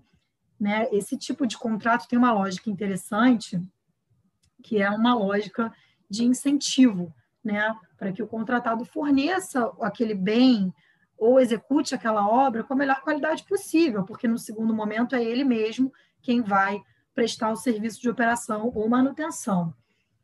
Uh, então, um produto de má qualidade ou uma obra mais mal executada vai vão tornar efetivamente aquela segunda etapa de prestação do serviço de manutenção e operação muito mais custosa. Né? Então, a gente traz uma preocupação de qual, com a qualidade da, do objeto, uh, faz com que essa preocupação seja não só da administração, mas do próprio contratado, que gera, evidentemente, um ganho de eficiência para essa administração, para essa contratação, que é muito benéfico para a administração.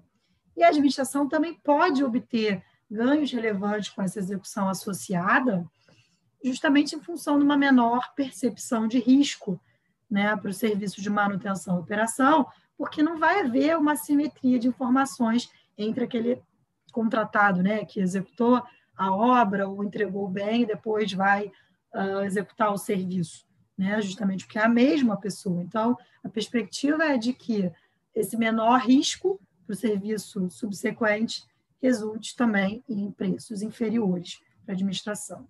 Né? A meu ver, esse dispositivo provavelmente vai ser bastante utilizado nas contratações na área de TI, porque já é uma realidade desse mercado uh, específico promover a venda de softwares associado aos serviços, né, os serviços depois de manutenção.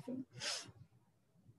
E, enfim, quanto ao prazo, propriamente, não tem grandes mistérios, né? Ele vai ser a soma do, do fornecimento ou da obra com o prazo subsequente. Então, se a obra durar um ano, você tem um serviço subsequente, enfim, no total pode durar até seis, né? E esse serviço ainda tem, ainda está passível de, de prorrogação. E aqui, por fim, a gente tem o artigo 114, que trata uh, das contratações de operação de sistemas estruturantes de tecnologia de informação.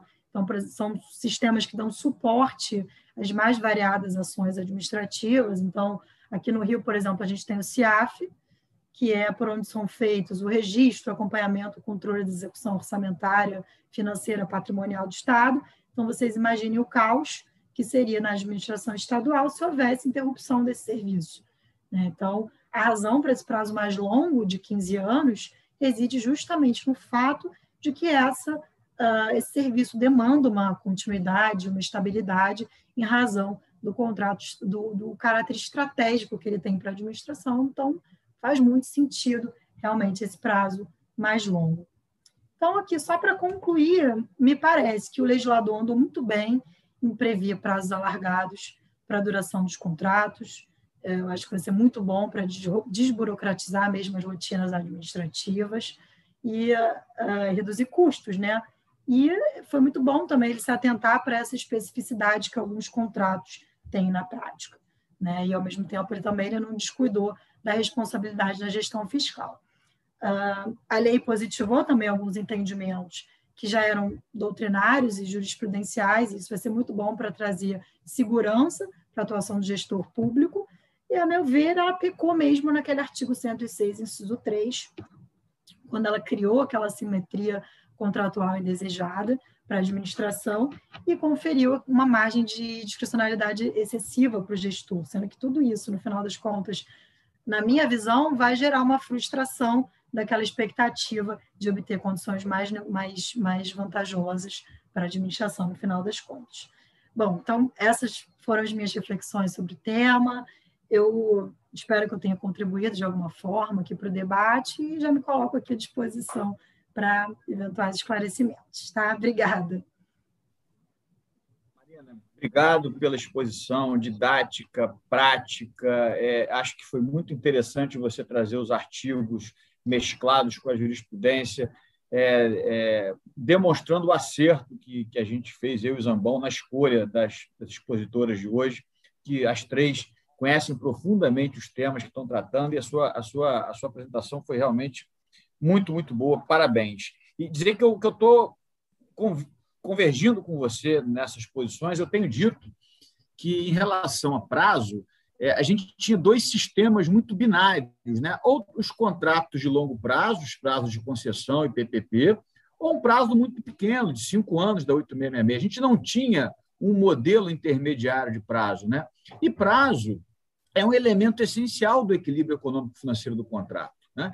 É, eu me lembro uma vez de participando de reuniões é, com gestores é, estaduais e a gente discutia qual seria eventualmente o prazo do contrato de concessão, quando na reunião as pessoas falavam, ah, vamos botar o prazo de 25, o outro falava, vamos botar o prazo de 30 anos.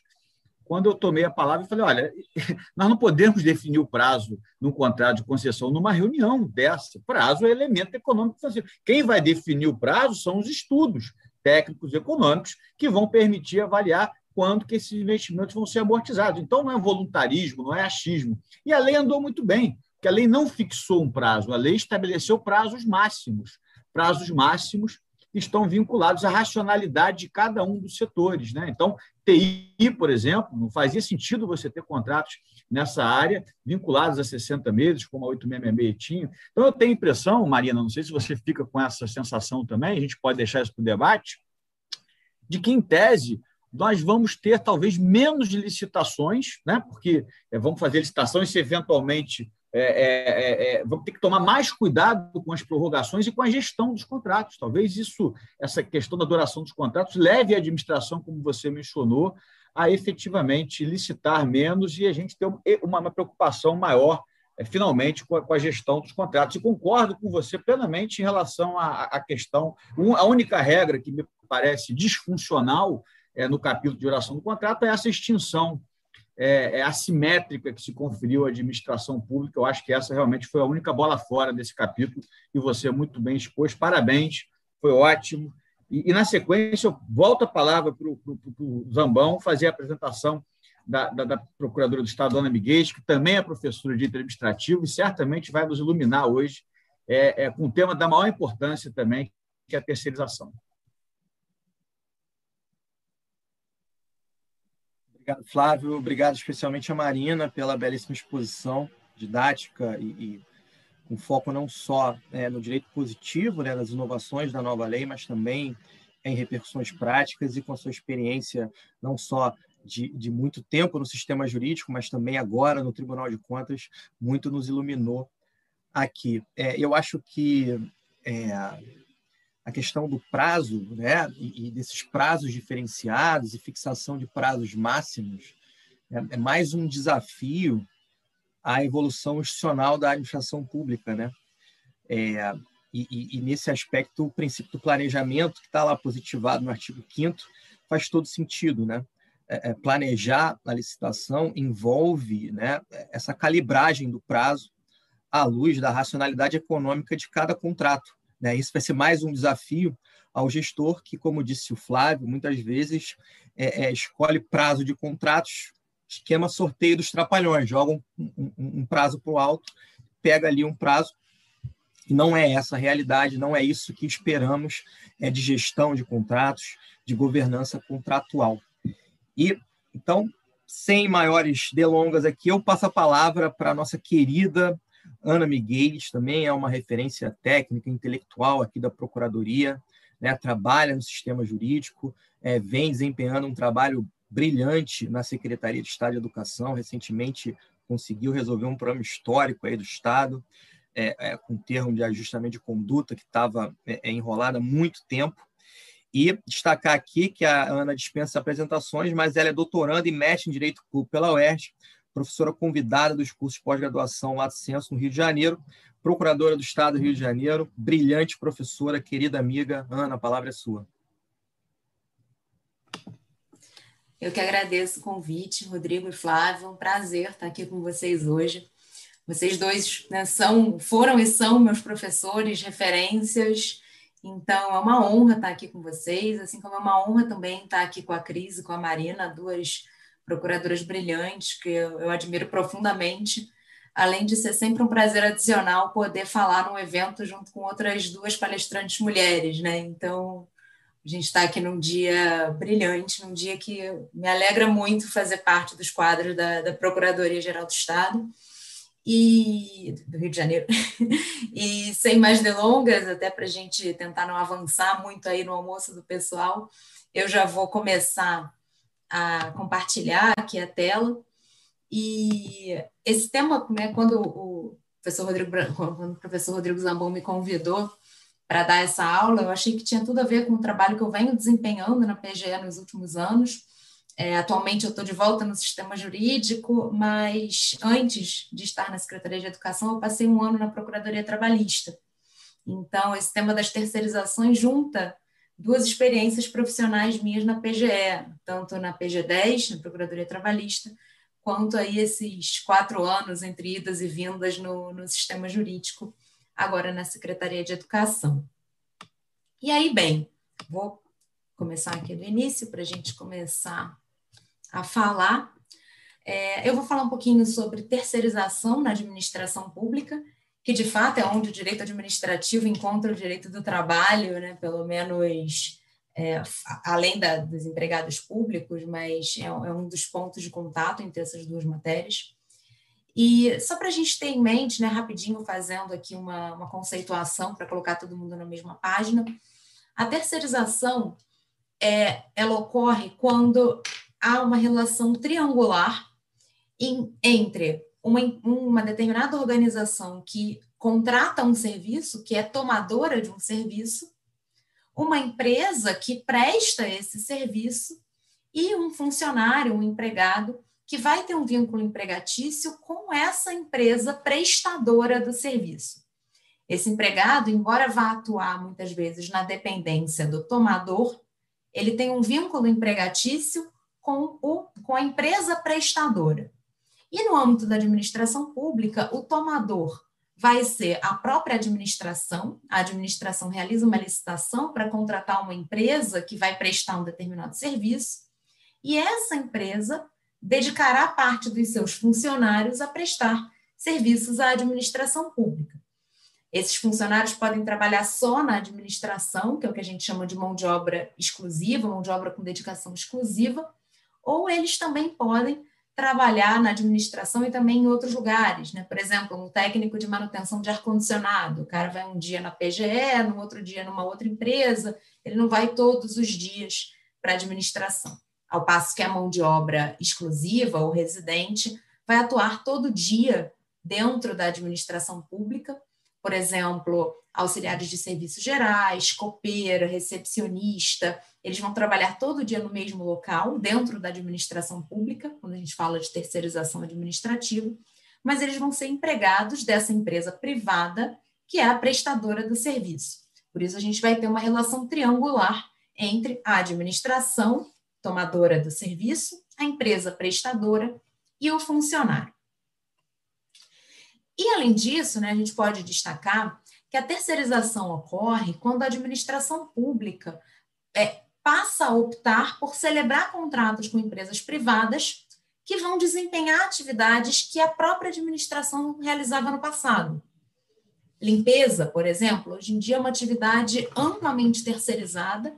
É muito difícil a gente ter é, repartições públicas que têm servidores do seu próprio quadro que desempenham essas atividades. Hoje em dia, a enorme maioria desse tipo de serviço é prestado por empresas terceirizadas, mas no passado é, já existiram servidores que realizaram essas funções, muito provavelmente antes de 88, mas já existiram no passado. E esses contratos com as empresas prestadoras de serviços serão contratos, via de regra, precedidos de licitação. A administração pública, como todos nós aqui né, já estamos vendo ao longo de todo esse curso, a administração pública não tem liberdade para escolher livremente, na enorme maioria das situações, o seu contratado. E no caso de terceirização, isso não é diferente. A administração vai realizar uma licitação para escolher a empresa que vai ser a prestadora do serviço. Na enorme maioria das vezes, essas licitações envolvem um objeto comum, a prestação de um serviço comum, é, usual no mercado, e, portanto, na enorme maioria das vezes, essas licitações se dão na modalidade de pregão. A grande pedra no sapato, digamos assim, dessa parte mais conceitual de terceirização, envolve a gente definir quais atividades podem ser terceirizadas. Algumas ah, estão numa zona de certeza positiva, bem, bem fácil, né? como, por exemplo, a limpeza, vigilância, recepção, recepção ascensorista, é, conservação predial. Então, a gente tem algumas atividades que estão ali numa zona de certeza positiva daquilo que pode ser objeto de terceirização.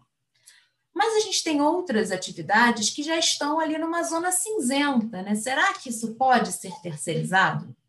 E por que, que a dúvida existe? Porque é muito comum, uma doutrina bastante majoritária, embora não seja a, a única, afirma que a administração pública somente pode terceirizar as chamadas atividades meio, ou seja, atividades de apoio, atividades acessórias, instrumentais.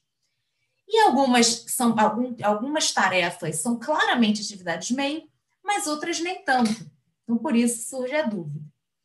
A súmula 331 do TST, do Tribunal Superior do Trabalho, trata do tema da terceirização, não só na administração pública, mas também é, na esfera privada, e ela tenta dar um norte de quais atividades podem ser terceirizadas. A gente já já vai, vai falar mais um pouquinho sobre outros incisos dessa súmula, mas aqui eu queria destacar o inciso 3, que diz que não forma vínculo de emprego com o tomador a contratação de serviço de vigilância, conservação e limpeza, bem como a de serviços especializados ligados à atividade meio do tomador, desde que inexistente pessoalidade e subordinação direta.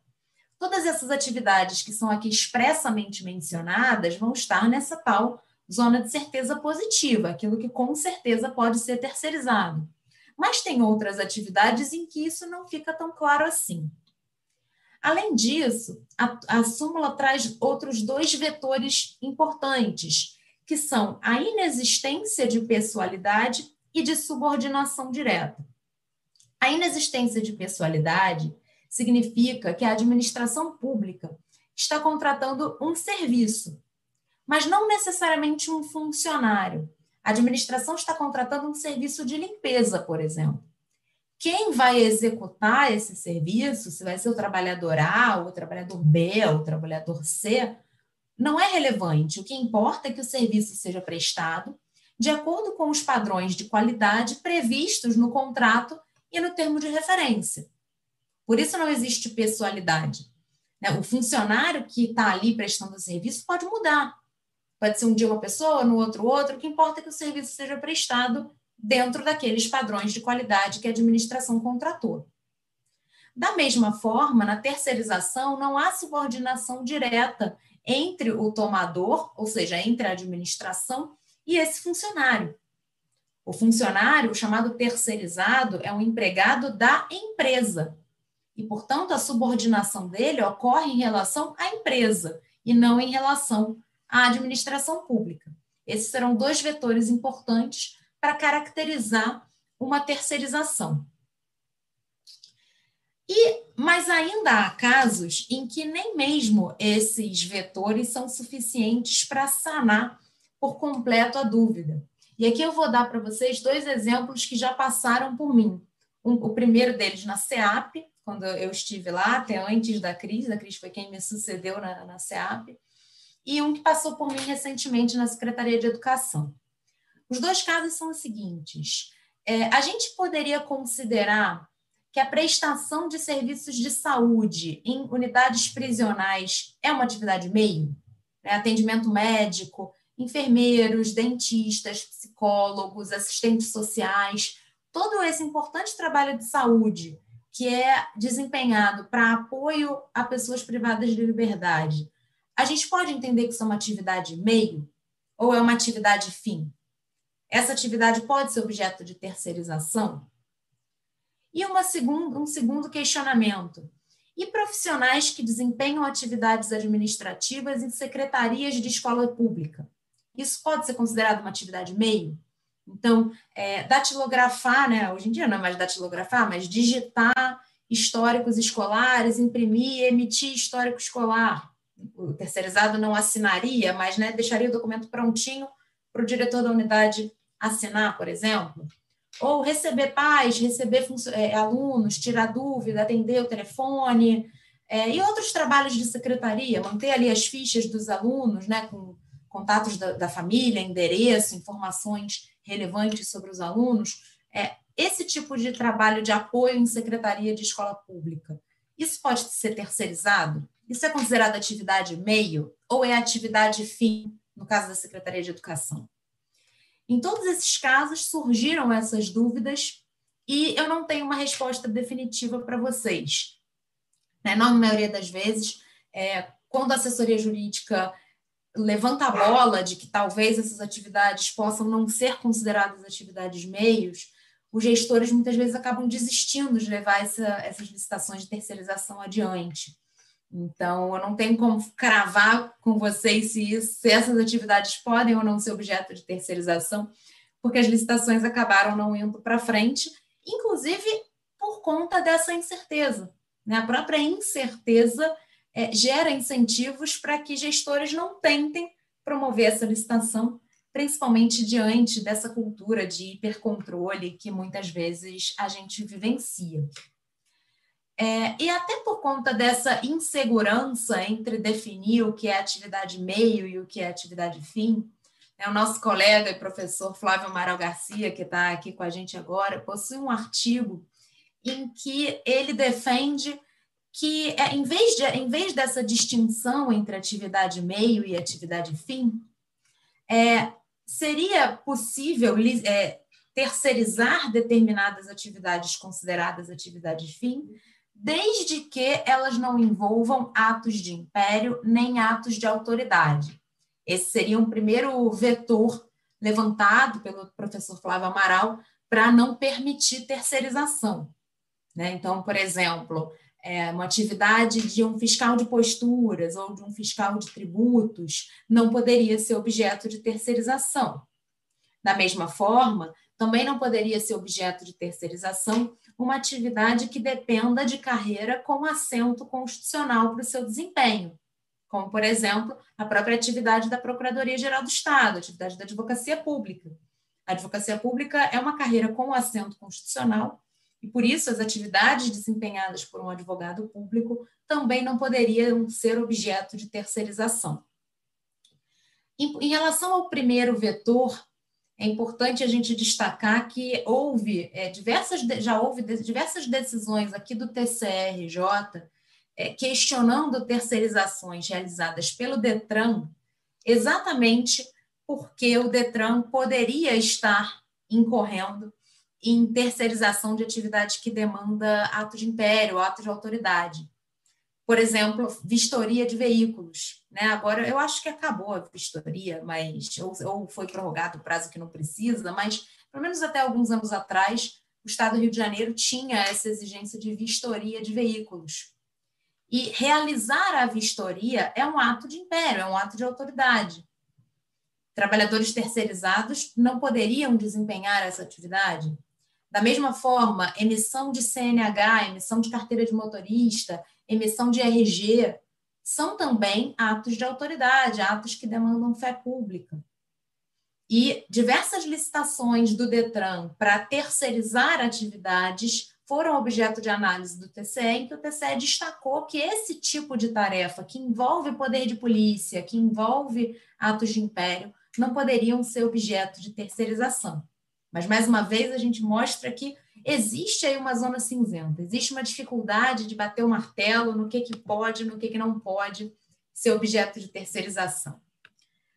Um outro ponto que suscita polêmica diz respeito à possibilidade ou não de terceirização de atividades que, embora possam ser consideradas atividades meio, é, contam ainda com servidores efetivos no quadro da administração pública principalmente servidores mais antigos, de períodos até mesmo anteriores à Constituição de 88.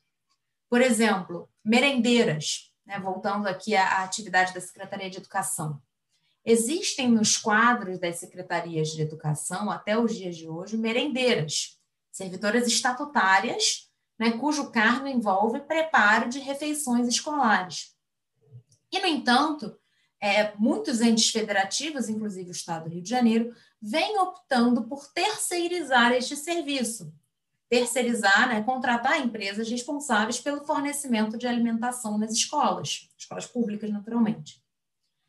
Tanto o TCU quanto o TCRJ entendem que só é possível a terceirização de atividades que contam com servidores efetivos se o cargo for colocado em extinção.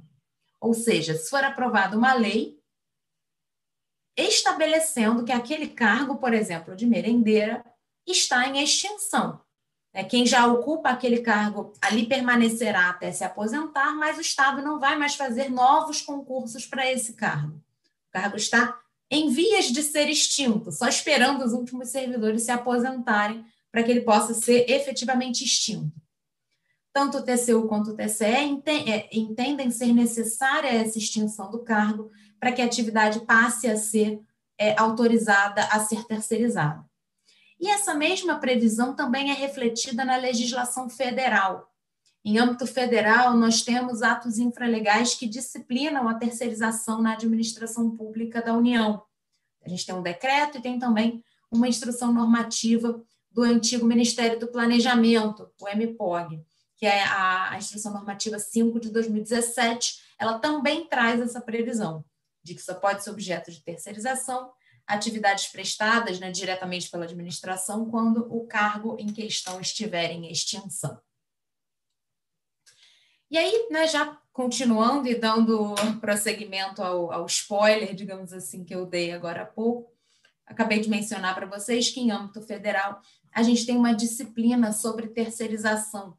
A gente tem o decreto 9507 de 2018 e a instrução normativa do Ministério do Planejamento, número 5 de 2017. A instrução normativa é, é anterior porque ela regulamentava o decreto antigo. Né? Antes desse decreto de 18, existia um decreto anterior que era regulamentado pela IN, a IN, no entanto, continua em vigor. E no estado do Rio de Janeiro, especificamente, a gente não tem um decreto que pormenorize terceirizações, assim como existe na União. Então, quando a gente vai dar parecer em matéria de terceirização, é muito comum a gente é, recorrer às disposições federais. Não porque elas se aplicam ao Estado do Rio de Janeiro, um decreto federal só se aplica à União, mas porque, como não há uma norma estadual, a norma federal acaba servindo como um guia orientativo. E a gente encontra, por exemplo, no decreto federal, é, uma lista de atividades que não podem ser que não podem ser objeto de terceirização como, por exemplo, atividades ligadas a poder de polícia. Aqui, opa, perdão, pessoal. Atividades ligadas a poder de polícia, seguindo a linha do professor Flávio Amaral. Ou ainda, atividades que envolvam processos estratégicos da administração pública, atividades inerentes a cargos públicos. Então, é, atividades que envolvam tomada de decisão, né, que envolvam poder de decidir efetivamente sobre políticas públicas, todas essas atividades não poderão ser objeto de terceirização. E aí, né, fechando então, é, só para a gente fechar essa questão de quais atividades podem ser terceirizadas, um ponto importante. Tem prevalecido nos órgãos de controle o entendimento de que a reforma trabalhista realizada em 2017 não se aplica à administração pública. Essa reforma trabalhista, dentre outros pontos, passou a admitir terceirização também de atividade fim, no âmbito de contratações privadas. Então, por exemplo, é, a empresa privada X pode realizar uma terceirização para contratar mão de obra. Né? Não só o Estado terceiriza, mas empresas privadas também realizam essa, esse tipo de contratação. E, em âmbito particular, a reforma trabalhista de 2017 passou a autorizar terceirização de atividade fim. No entanto, isso não se aplica para a administração pública, porque, nesse caso, vai incidir o chamado princípio do concurso público, previsto no artigo 37, inciso 2 da Constituição Federal. Né? Alguns chamam isso de regra, outros de princípio, porque ele não é exatamente passível de ponderação. Então, vai a quem diga que não se trata de um princípio, mas sim de uma regra. Mas para o que nos importa agora, sem perquirir é, conceitos constitucionais. É, o princípio do concurso público, previsto no artigo 37.2 da nossa Constituição, estabelece que o provimento de cargos públicos somente pode acontecer mediante concurso. E, portanto, a terceirização da atividade fim não seria compatível com este princípio. Nesse sentido, me parece, aqui é meu entendimento pessoal, que o entendimento que o STF vem desenhando na DPF 324 e no RE 958252 não é aplicável às terceirizações da administração. Os dois estão sendo julgados meio que em conjunto, e na DPF 234, o STF vem entendendo ser constitucional essa terceirização de atividade fim. O julgamento dos dois ainda não acabou, os dois estão pendentes de um embargo de declaração que ainda não foi apreciado, mas a tese que está sendo proposta neste momento pelo STF, pelo STF no RE, é, que trata do tema 752, é a seguinte: é lista a terceirização ou qualquer outra forma de divisão do trabalho entre pessoas jurídicas distintas, independentemente do objeto social das empresas envolvidas, mantida a responsabilidade subsidiária da empresa contratante. Então, essa tese é o tema 752 da repercussão geral, ainda não transitou em julgado, ou seja, a tese final pode ainda sofrer alterações, mas, independentemente disso, me parece que essas disposições não se aplicam à administração pública, em sintonia com o que os órgãos de controle vêm decidindo sobre a não aplicação da reforma trabalhista ao poder público. E aí, então, a gente passa adiante para falar um pouquinho, e aí eu vou, prometo que eu serei breve, até por conta do tempo, a gente passa adiante para falar um pouquinho sobre por que, que terceirizações ocorrem. Né? O meu tema de tese de doutorado é servidores públicos, né? regime jurídico de servidores, e então eu sempre acabo dando um jeitinho de fazer meu contrabando aí do, do meu objeto de estudo para as minhas aulas. E mas aqui eu acho que realmente tem, tem tudo a ver falar um pouquinho sobre o porquê da terceirização, né? A gente vê esse fenômeno acontecendo e crescendo na administração, mas nem sempre a gente para para pensar no porquê. E aí eu, eu, eu separei dois grandes motivos para as terceirizações na administração pública, embora esses motivos não sejam exaustivos, tá? É claro que existem outras razões, mas pelo menos até onde eu pesquisei até o momento, essas são as razões mais comumente lembradas. A primeira delas está ligada ao regime jurídico único, estabelecido pela Constituição de 88 e que prevê que nas pessoas de direito público só pode ser adotado o mesmo regime de pessoal. Você não pode ter seletista e estatutário ao mesmo tempo. Tá? Grosso modo é isso. A gente sabe que teve uma janela em que o RJU não existiu, mas é, nos, nos atendo aqui ao tema de hoje. O regime jurídico único significa que nas pessoas de direito público somente pode haver agentes públicos de uma espécie, ou estatutário ou seletista. Como a maior parte dos entes adotam um regime jurídico único estatutário, inclusive o Estado do Rio de Janeiro, a União, todos os entes maiores adotam um RJU estatutário, é, a terceirização passa a ser vista como uma forma de contratar empregados num regime seletista para prestar essas atividades de apoio. Se a administração não terceirizasse essas atividades, se a administração optasse por ela própria desempenhar a atividade de limpeza, de vigilância, de conservação, ela teria que realizar um concurso para contratar um servidor efetivo, um servidor estatutário, com estabilidade, sujeito a todas as regras do Estatuto dos Servidores, né? É, adicional de tempo de serviço, licença-prêmio, todo aquele regime jurídico estatutário seria automaticamente atraído para esses empregados, o que poderia representar um engessamento da administração. E, portanto, a terceirização pós-88 se consolida como uma forma de atividades acessórias serem desempenhadas por seletistas, mesmo nos casos em que a administração adote um regime, um regime jurídico estatutário. Um segundo motivo importante para que as terceirizações ocorram diz respeito às limitações da lei de responsabilidade fiscal. A LRF impõe limites para despesas de pessoal aos entes federativos, 50% da receita corrente líquida para a União e 60% para estados, DF e municípios. E a enorme maioria dos entes federativos opera muito próximo desse limite, ali quase no, no prudencial. O limite prudencial é quando você chega bem pertinho do limite mesmo. A maior parte dos entes federativos atua ali no, no limite, com a corda no pescoço de despesa de pessoal.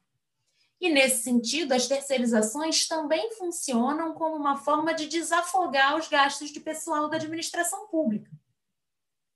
Até porque, de acordo com a própria LRF, somente os contratos que envolvam essa mão de obra residente, essa mão de obra exclusiva, serão considerados despesas de pessoal.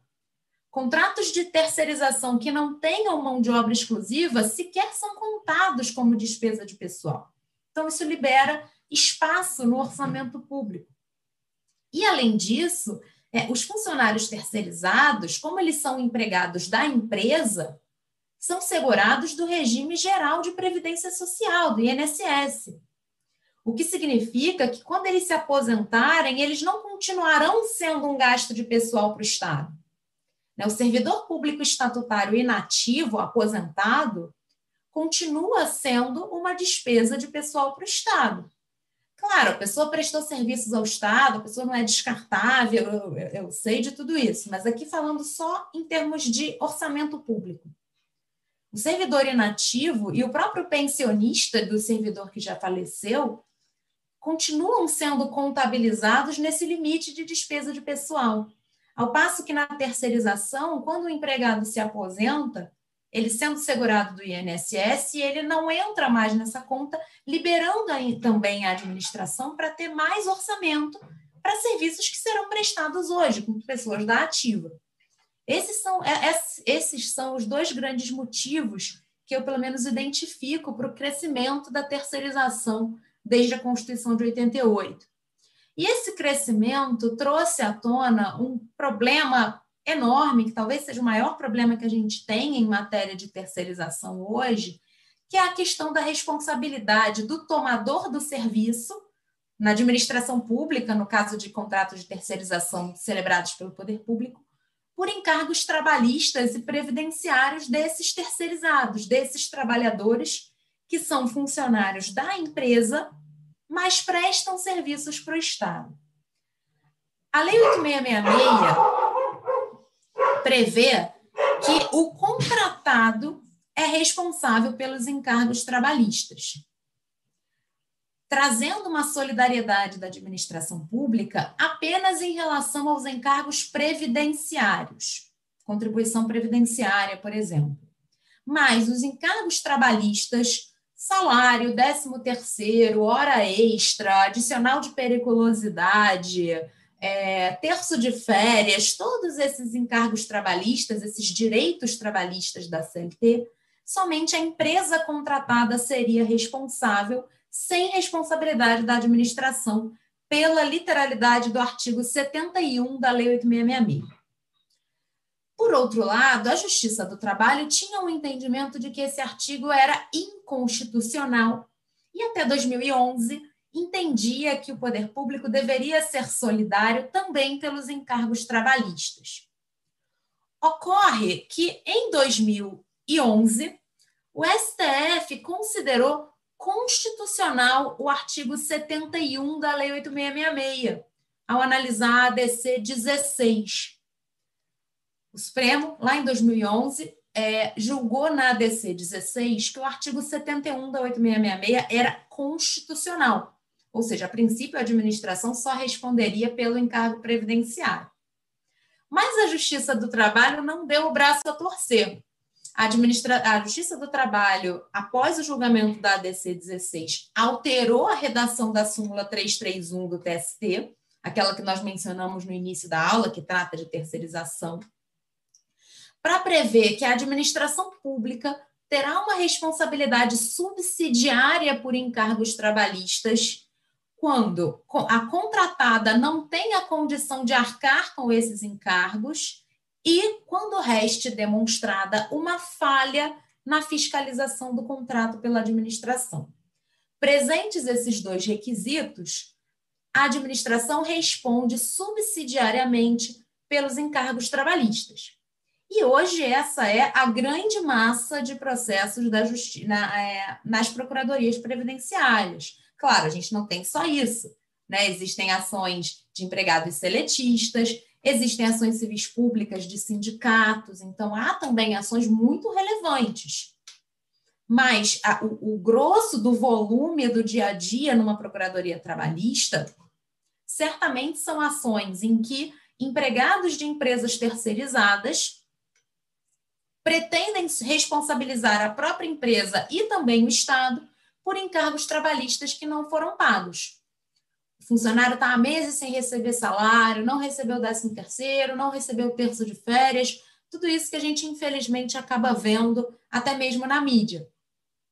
Funcionários terceirizados que às vezes ficam meses sem receber e eles então decidem que não dá mais para esperar e ajuizam reclamações trabalhistas em face da própria empresa da qual eles são funcionários e do Estado, que é o contratante desta empresa. Né, esse terceirizado é um terceirizado que atua na administração pública, não é, não é um empregado que não tem nenhuma relação com o Estado, mas ele é um funcionário da empresa. E esse é o atual estado de coisas. Tá? Há esse reconhecimento da responsabilidade subsidiária, desde que reste provado que a empresa não tem condição de arcar com os encargos e que fique comprovado que houve alguma falha de fiscalização pela administração pública. Recentemente, o STF mais uma vez reafirmou que não há uma responsabilidade automática do poder público no bojo do RS 760931. O STF mais uma vez reafirma que essa responsabilidade da administração não é automática, que deve ser demonstrada de forma inequívoca uma conduta omissiva, uma falha da administração na prestação do serviço, na fiscalização contratual. Embora né, na Justiça do Trabalho essa prova inequívoca às vezes seja um pouco elástica, digamos assim, mas pelo menos em tese se exige que a contratada não tenha como arcar e ainda que haja uma prova de que a administração falhou ao fiscalizar o contrato. O que acontece na prática, no entanto, é que há juízes do trabalho que determinam a inversão do ônus da prova. Determinam que a administração prove que fiscalizou. Muitas vezes a administração tem essas provas, a fiscalização está toda documentada, tem os relatórios, mas isso nem sempre acontece. Há casos em que a administração não é organizada para ter toda essa documentação e não consegue provar se efetivamente fiscalizou o contrato isso acaba levando a muitas condenações em sede trabalhista da administração pública. E aí, né, vista essa questão da terceirização e da responsabilização por encargos, a gente agora chega no nosso penúltimo ponto, que é a grande bola da vez em matéria de terceirizações na administração pública. É o assunto que mais tem dado que falar na atuação da administração pública na ponta, ali na prática, é, que é o recente caso da DPF 485.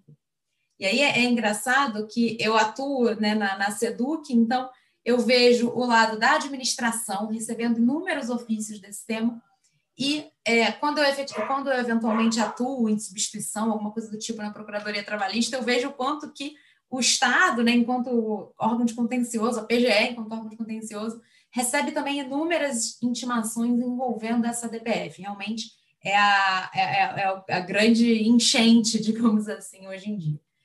E a história é a seguinte: nessa, é, qual era o que, que era muito comum no âmbito dessas reclamações trabalhistas que buscam a responsabilização subsidiária do Estado. Muito, muito comum. É, Desenvolveu-se desenvolveu uma tese de que é possível que o magistrado trabalhista determine ao Estado o depósito em juízo de créditos devidos à empresa para pagar condenações trabalhistas. Então, é o seguinte: o Estado é, deve um determinado valor a essa empresa. Muitas das vezes o atraso salarial de fato acontece porque o Estado não pagou a empresa e a empresa então não pagou o funcionário. É, e com isso, a Justiça do Trabalho determina que o Estado, em vez de pagar o que ele deve diretamente à empresa, deposite este valor em juízo para que seja utilizado para pagar o funcionário que está sem receber os seus encargos trabalhistas.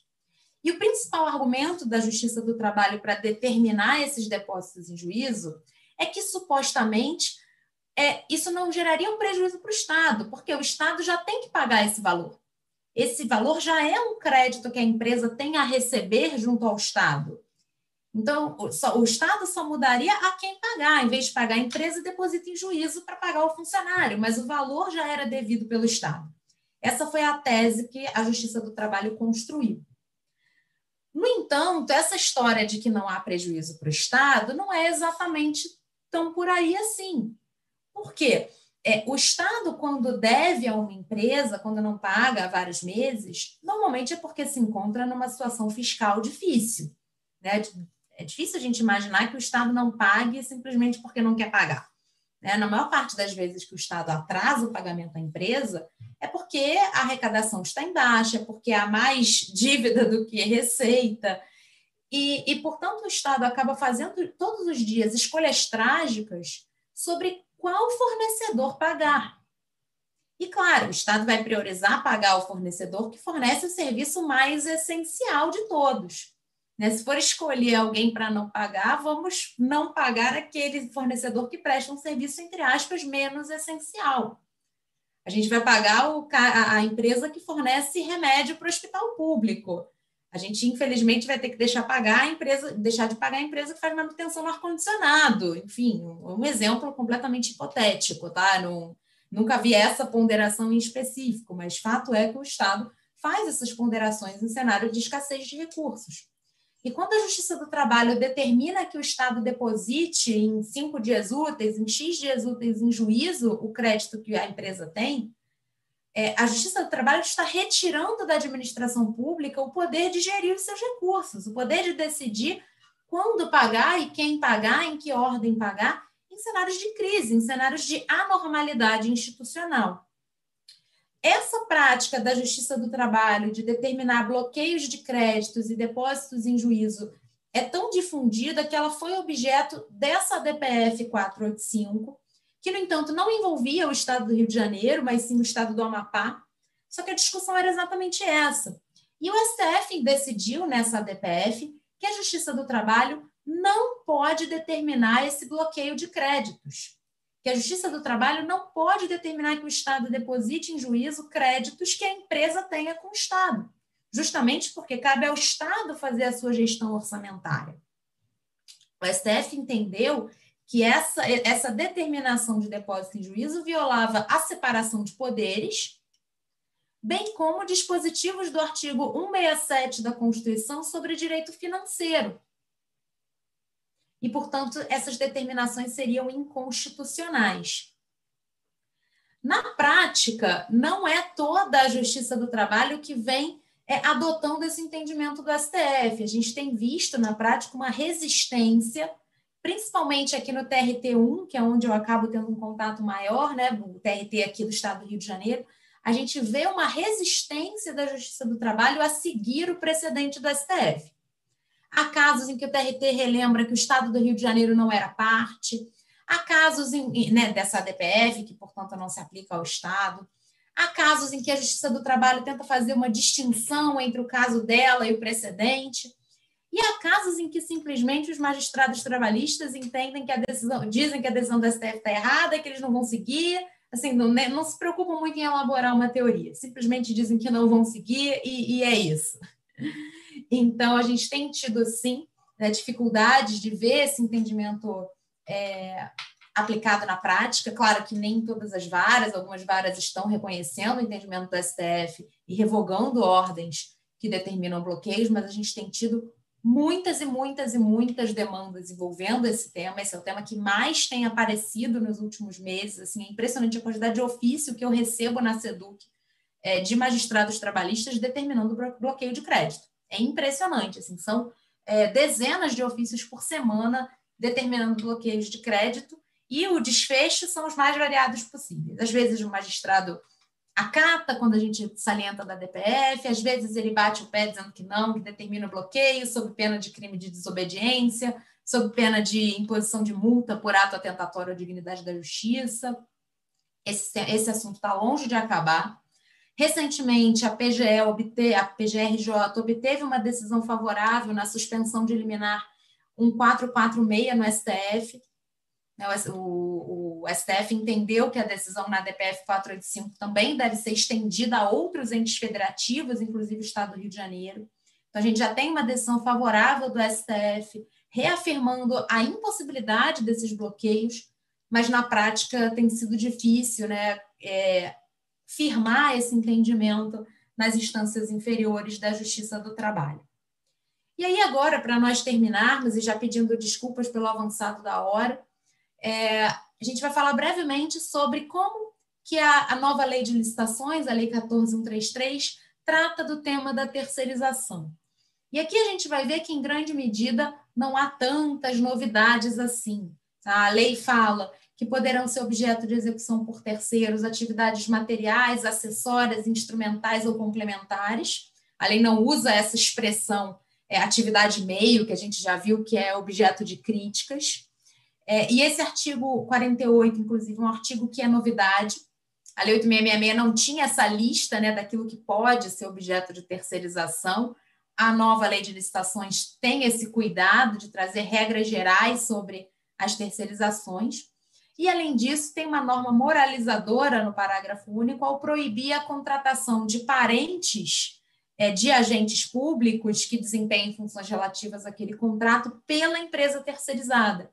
Isso, infelizmente, é uma prática que ainda existe no Brasil.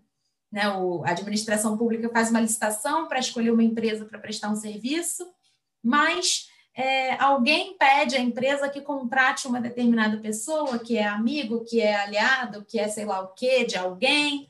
É, então, o parágrafo único do artigo 48 traz uma importante disposição moralizadora ao proibir que as empresas que têm contrato de terceirização com o Estado contratem pessoas que tenham relações com agentes públicos ligados àquele contrato. Isso é uma, isso é uma disposição que não existia na 8666. Claro, a gente podia entender que isso é uma derivação direta do princípio da moralidade, mas é sempre interessante que esteja previsto em lei. Além disso, o artigo 49 continua é, tratando da terceirização, trazendo aqui uma novidade, prevendo que a administração pode contratar mais de uma empresa quando isso não implicar perda de economia de escala, numa situação em que seja necessário contratar mais de uma empresa para prestar o mesmo serviço, a administração poderá fazê-lo desde que não gere perda de economia de escala, ou seja, desde que não fique mais caro contratar duas ou mais empresas do que contratar uma só. O artigo 50, por sua vez, trata especificamente dos, dos contratos que têm mão de obra com dedicação exclusiva, ou seja, aquela mão de obra que só trabalha naquele contrato. Isso é muito comum em contratos de limpeza, né? que todos os dias são os mesmos funcionários que vão lá, que atuam prestando serviços gerais à administração pública.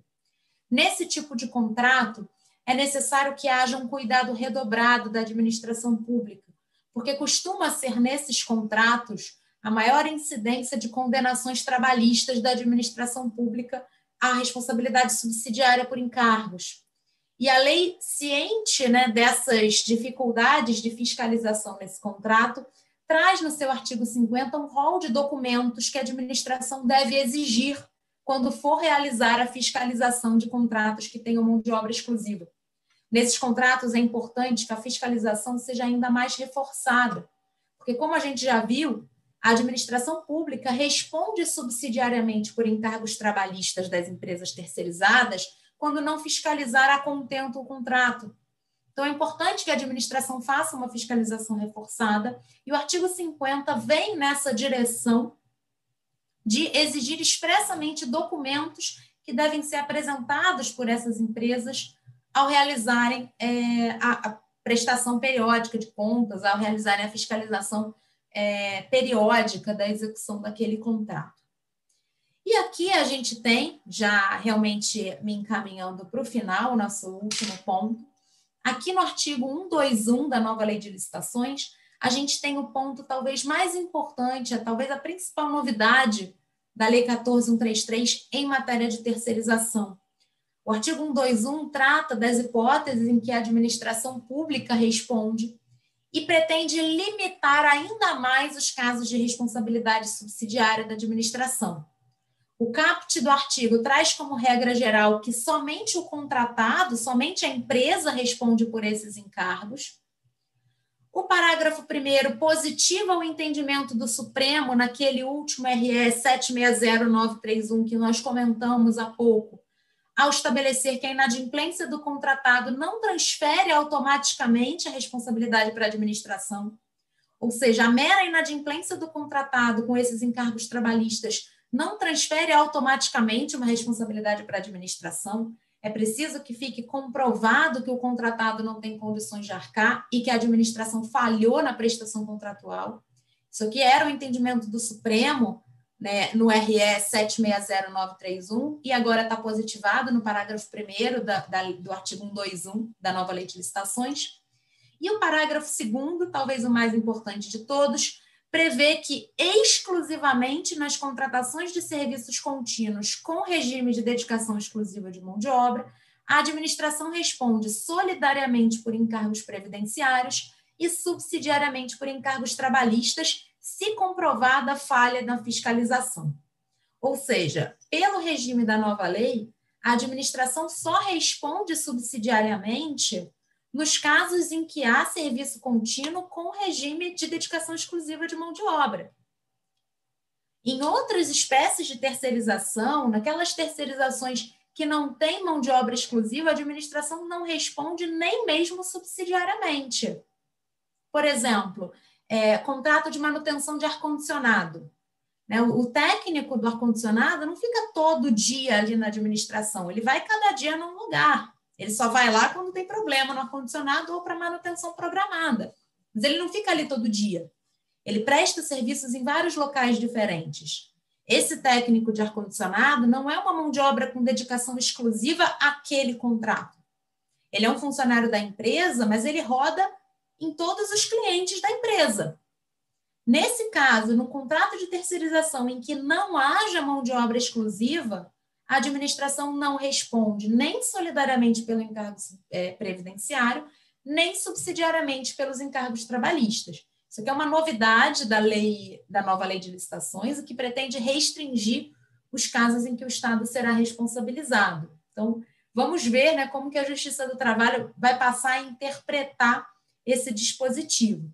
A gente já aprendeu no passado que há uma tendência da Justiça do Trabalho a resistir a tudo aquilo que pretende limitar a responsabilidade né, de pessoas jurídicas. A Justiça do Trabalho tem uma postura historicamente protetiva ao trabalhador e busca sempre maximizar essa proteção ao trabalhador. Então, vamos ver como que a jurisprudência trabalhista vai interpretar esse dispositivo e, se for necessário, né, como que o STF vai, vai interpretar também essas disposições, caso seja instado a fazê-lo. E aí, é, Para a gente terminar, o parágrafo 3 do artigo 121 prevê que nessas contratações de serviços contínuos com regime de dedicação exclusiva, de modo a assegurar o cumprimento de obrigações trabalhistas pela empresa, pela empresa contratada, a administração pode exigir uma série de garantias. Por exemplo, efetuar depósito em conta vinculada, exigir calção. Então, sabe, o próprio legislador, ciente de que nesses contratos com dedicação exclusiva a administração corre o risco de uma condenação trabalhista, o mesmo legislador trouxe precauções que a administração pode adotar de modo a reforçar a sua fiscalização, de modo a evitar que esse contratado deixe de arcar com os encargos trabalhistas do funcionário. Bom, pessoal, era isso. Agradeço mais uma vez ao convite, agradeço aos professores Rodrigo Zambão e Flávio Amaral pelo convite, parabenizo pelo curso, pelas exposições e me coloco aqui à disposição de todos e de todas para o nosso debate, para tirar dúvidas. Muito obrigada. Ana, muito obrigado pela, pela sua exposição. É, também trouxe luzes aí a questão da terceirização. Você fez muito bem o link entre a questão da terceirização na perspectiva também do direito do trabalho, trazendo a jurisprudência do Supremo Tribunal Federal e mostrando é, agora nessa parte final é, o, que veio a ser alterado e muito também de incorporação de normas, de instituições normativas federais. Certamente eu acho, Ana, que esse é um dos temas que mais, mais vai repercutir na advocacia pública. Né? Nós vamos ter que repensar a minuta padrão, isso vai repercutir na defesa é, judicial do, dos entes públicos nas reclamações trabalhistas. Eu acho que aqui realmente a lei, e, e é como eu tenho dito, a, a, cada sessão do nosso curso, é, é, aquela ideia de que esta lei é uma mera costura do que já existia antes vai ficando para trás. Tem muita inovação, tem muita coisa nova.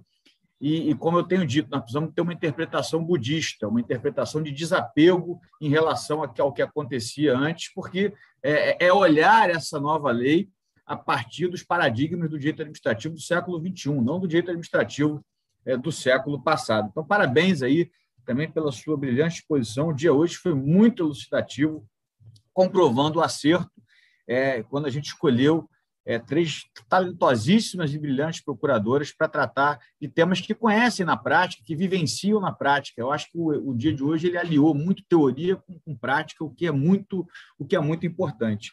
O, o Rodrigo Zambão pediu desculpas, ele teve uma reunião é, é, agora, tem uma reunião agora meio dia e meia, enfim, eu vou, vou finalizar aqui e vou pedir para cada uma de vocês responderem uma das perguntas no chat que foram destinadas. É, tem pergunta para as três, eu acho. É, uma pergunta para a Cris, uma pergunta para a Marina e uma pergunta para a, a, Ana. Se vocês, eu não sei se a Cris já chegou a responder a dela. Já, né, Sim, né, respondi no chat mesmo. Flávio. Era pergunta tá. sobre se há necessidade né, de manifestação do órgão de assessoramento jurídico no caso de adesão à ata. Eu respondi que sim, que dessa vez o legislador, lá no 57, parágrafo 3, terceiro, trouxe expressamente a necessidade de submissão ao órgão é, para análise da adesão.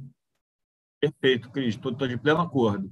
É, aqui para a Marina tem duas perguntas, Marina. É, uma do Leonel Silva, dizendo que o artigo 108, ao exigir para a prorrogação que os preços permaneçam vantajosos para a administração, obriga necessariamente a realização de pesquisa de preços para a prorrogação, haja vista que a 8666 falava em condições mais vantajosas? Você está no, no mudo, Marina.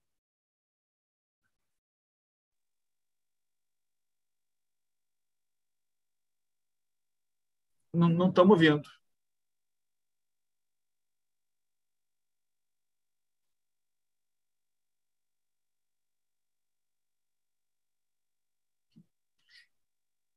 Eu, eu, vou passando para a Ana, então, enquanto você tenta, tenta ver a, a, a questão do seu som.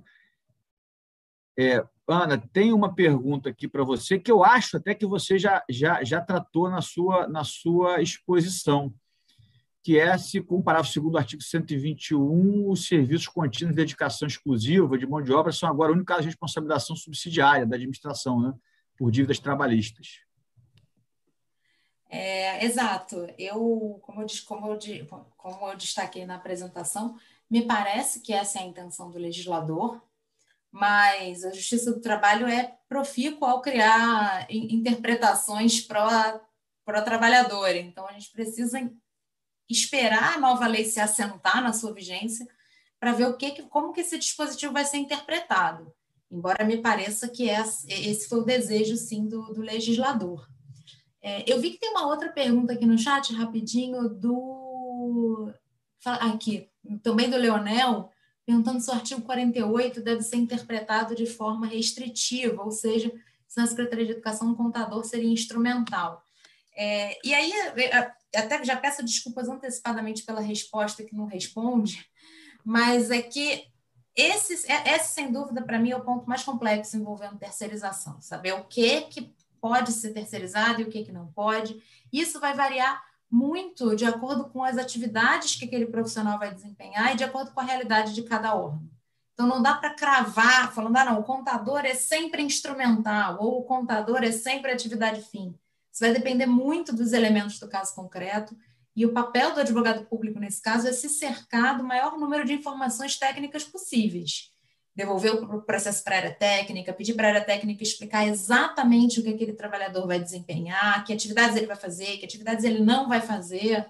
Então, acho que esse, esse é o tipo de pergunta que a gente só consegue responder à luz desses elementos do caso concreto. Obrigado, Ana. Você acha, já, já ainda em relação ao 48, que, que a lei, ao falar em atividades materiais, acessórias, instrumentais ou complementares, teria afastado de vez a, a qualquer possibilidade de terceirização de atividade fim? porque ela, ela tem uma, uma locução diferente, né? que lembra até um pouco a Lei 8987, ali no, no, no 25. Sim, sim, lembra mesmo. É, eu não sei, porque mesmo, essa, mesmo a, a forma como a lei nova está redigida, né, atividades complementares, acessórias, etc., tudo isso são conceitos jurídicos indeterminados. Então, talvez a gente consiga acabar esbarrando com uma hipótese em que uma atividade fim seja considerada acessória. Né? Eu volto lá no exemplo dos profissionais de saúde na SEAP. Isso é atividade fim ou isso é atividade acessória complementar? Né? Atendimento médico a uma pessoa privada de liberdade. Isso é atividade fim da SEAP ou é uma atividade complementar da SEAP? Eu acho que mesmo essa nova gramática da nova lei de licitações não responde a essa pergunta. Acho que a dúvida se essa atividade pode ou não ser terceirizada permanece. A gente precisaria de um gestor corajoso que tivesse a coragem de levar essa licitação adiante para ver o que, que o TCE entenderia. Guardando, acho que esse assunto ainda vai ter muito, muito desenvolvimento aí para gente, a gente pensar. Não sei se o áudio da Marina voltou. Voltou, você que me diz. Voltou, voltou. voltou. voltou. ah, eu, eu saí e entrei na reunião de novo. É... Então, Marina, tem duas perguntas aqui. Aquela do 108, se precisa de condição mais vantajosa, e uma outra pergunta, eu já aproveito já fazer as duas para você já, já responder de uma vez só. Se a extinção do contrato, sem ônus, não. Bom, essa do, do, do 37, parágrafo 6, acho que o Zambão já respondeu. É, é uma outra aqui que fala da questão da, da, da, da Juliana. Pergunta da Juliana. Doutora Marina, do ponto de vista prático, as licitações poderão eventualmente tornar mais onerosas diante da redação proposta pelo artigo 106, diante da ausência de segurança jurídica do contratado? Bom, a primeira pergunta, eu acho que está se referindo ao artigo 107, não o 108, porque o 107 fala da prorrogação e exige né, que, que a autoridade ateste as condições mais, vantaj mais vantajosas. A, vantajo a vantajosidade tem que ser aferida ah, sob dois pontos de vista, né? O ponto de vista econômico, e aí vai ser sim a partir de uma pesquisa de preços e não uma pesquisa que não se restrinja a, a consulta a fornecedores, né? A gente tem que usar aquela lógica dos tribunais de contas de uma pesquisa de preços, de uma cesta de preços aceitáveis, né?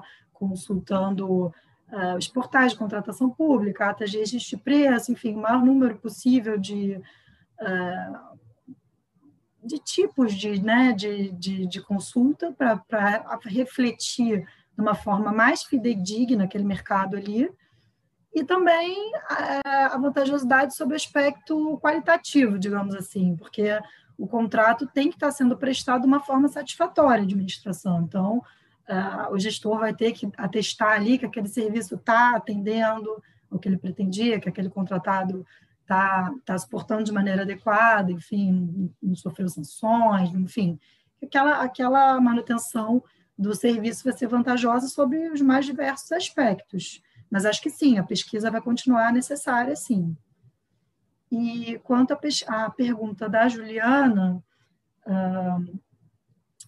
ela perguntou se as contratações se tornarão mais custosas, é isso? Em razão daquela possibilidade da extinção que você mencionou e criticou da, da simetria, né? Elas serão mais custosas. Eu acho que só os objetivos, um dos principais objetivos da lei, que era de conseguir condições mais vantajosas, não será atingido, né? Mas não acho que isso vai se refletir necessariamente numa maior onerosidade. Só acho que vai ficar mais ou menos no mesmo patamar do que já era na Lei 8666. Não vai mudar muito de figura. Obrigado, obrigado, Marina. Eu também acho que essa questão da prorrogação é, é, na medida em que você diminui a quantidade de licitação, eu acho que nós vamos ter um ônus argumentativo cada vez maior na prorrogação. A prorrogação é uma exceção né, ao direito de licitar, e eu acho que nós vamos precisar criar cada vez mais mecanismos que possam concretizar a vantajosidade em cada situação concreta, sem fórmulas gerais muito genéricas e abstratas. É, pessoal, eu vou, vou finalizar aqui então o dia de hoje. Queria passar a palavra na ordem para cada uma das nossas queridas palestrantes fazer as suas considerações finais. E, e para a gente encerrar, porque efetivamente hoje a gente acabou passando o tempo era natural, porque hoje foram três expositores. É, e na ordem eu passo a palavra para a Cris, depois para a Marina e depois para a Ana. Bom, gente, é, acho que eu posso colocar, né, a título de consideração final, eu acho que a lei, né, ela tem mais inovações positivas do que pontos negativos. É, acho que até os pontos negativos, na forma como né, é, a lei foi produzida, permite né, que os estados e municípios, à luz das suas peculiaridades, né, exerçam essa competência legislativa né, normativa ou regulamentar para suprimir esses espaços de lacuna mas mais importante que isso, é uma preocupação para a gente que está na ponta. É, não adianta o, o, o, executivo estadual, o executivo municipal simplesmente replicar os atos normativos federais. Isso, isso não ajuda a ponta, porque as realidades são completamente diferentes. Então, é, fazer muito decreto, mas decreto que não consegue ser claro para o gestor, né? Não ajuda, gera insegurança jurídica e hoje, como eu coloquei, né, é muito difícil ser gestor. Então, eu acho que o papel, seja dos órgãos né, da Procuradoria-Geral do Estado, da Advocacia Pública, é auxiliar né, o executivo na elaboração desses atos normativos para que a norma fique clara, né? a ideia fique muito objetiva para o administrador. Então, a minha ideia foi tentar colocar um pouco isso, né? Sopa de letrinha não ajuda ninguém, só gera insegurança jurídica e, efetualmente, responsabilização perante as cortes de controle na dúvida da interpretação mais adequada. É, eu acho que é isso, tem muito caminho e muito espaço né, que a lei nos trouxe agora, felizmente, para que a gente possa tentar né, um futuro melhor, de mais racionalização, mais objetividade, mas sem perder essa necessária conexão com a ponta. Como o Flávio colocou no início da exposição, né, a área de gestão contratual não pode ser só dominada por advogado. A gente precisa dessa em relação com quem efetivamente está ali atuando né, na vida real.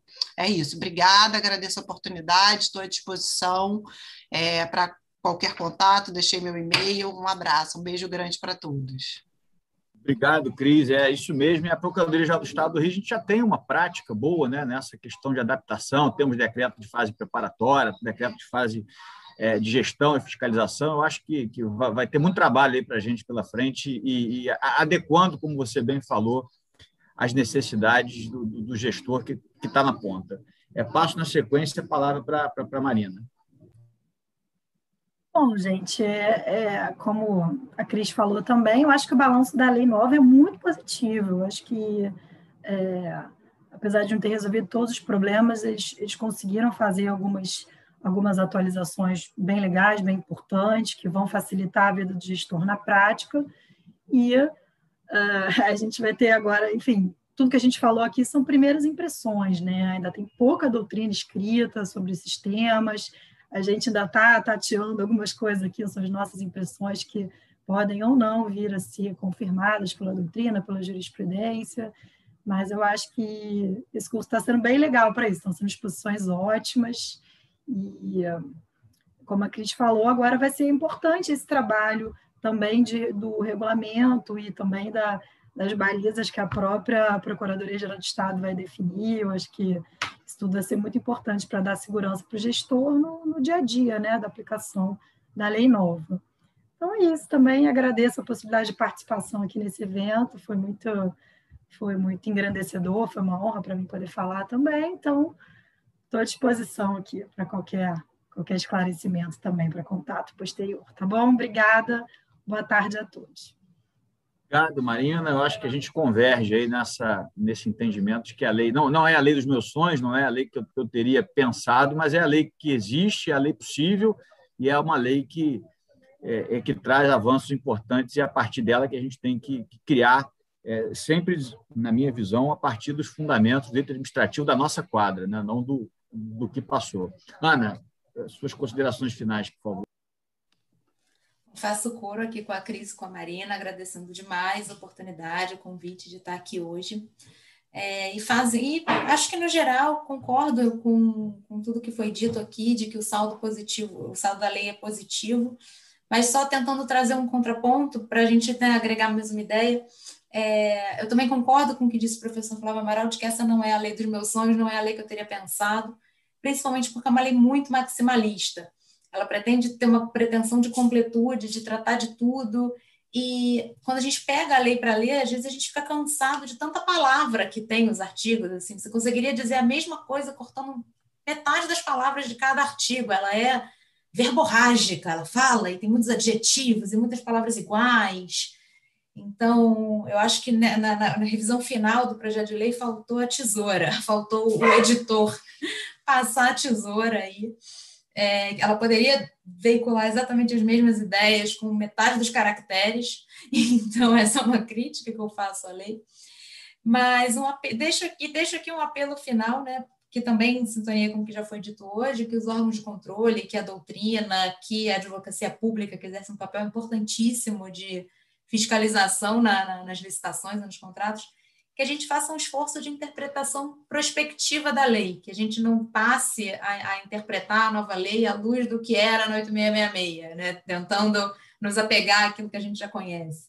Claro que a gente tem um, um certo viés cognitivo de voltar para aquilo que a gente já sabe, que a gente já estudou, que a gente já tem um conhecimento acumulado, mas eu faço aqui esse apelo final para que a gente crie uma nova cultura, uma nova perspectiva para enxergar as contratações públicas de modo a tirar o máximo de proveito possível dessa nova lei.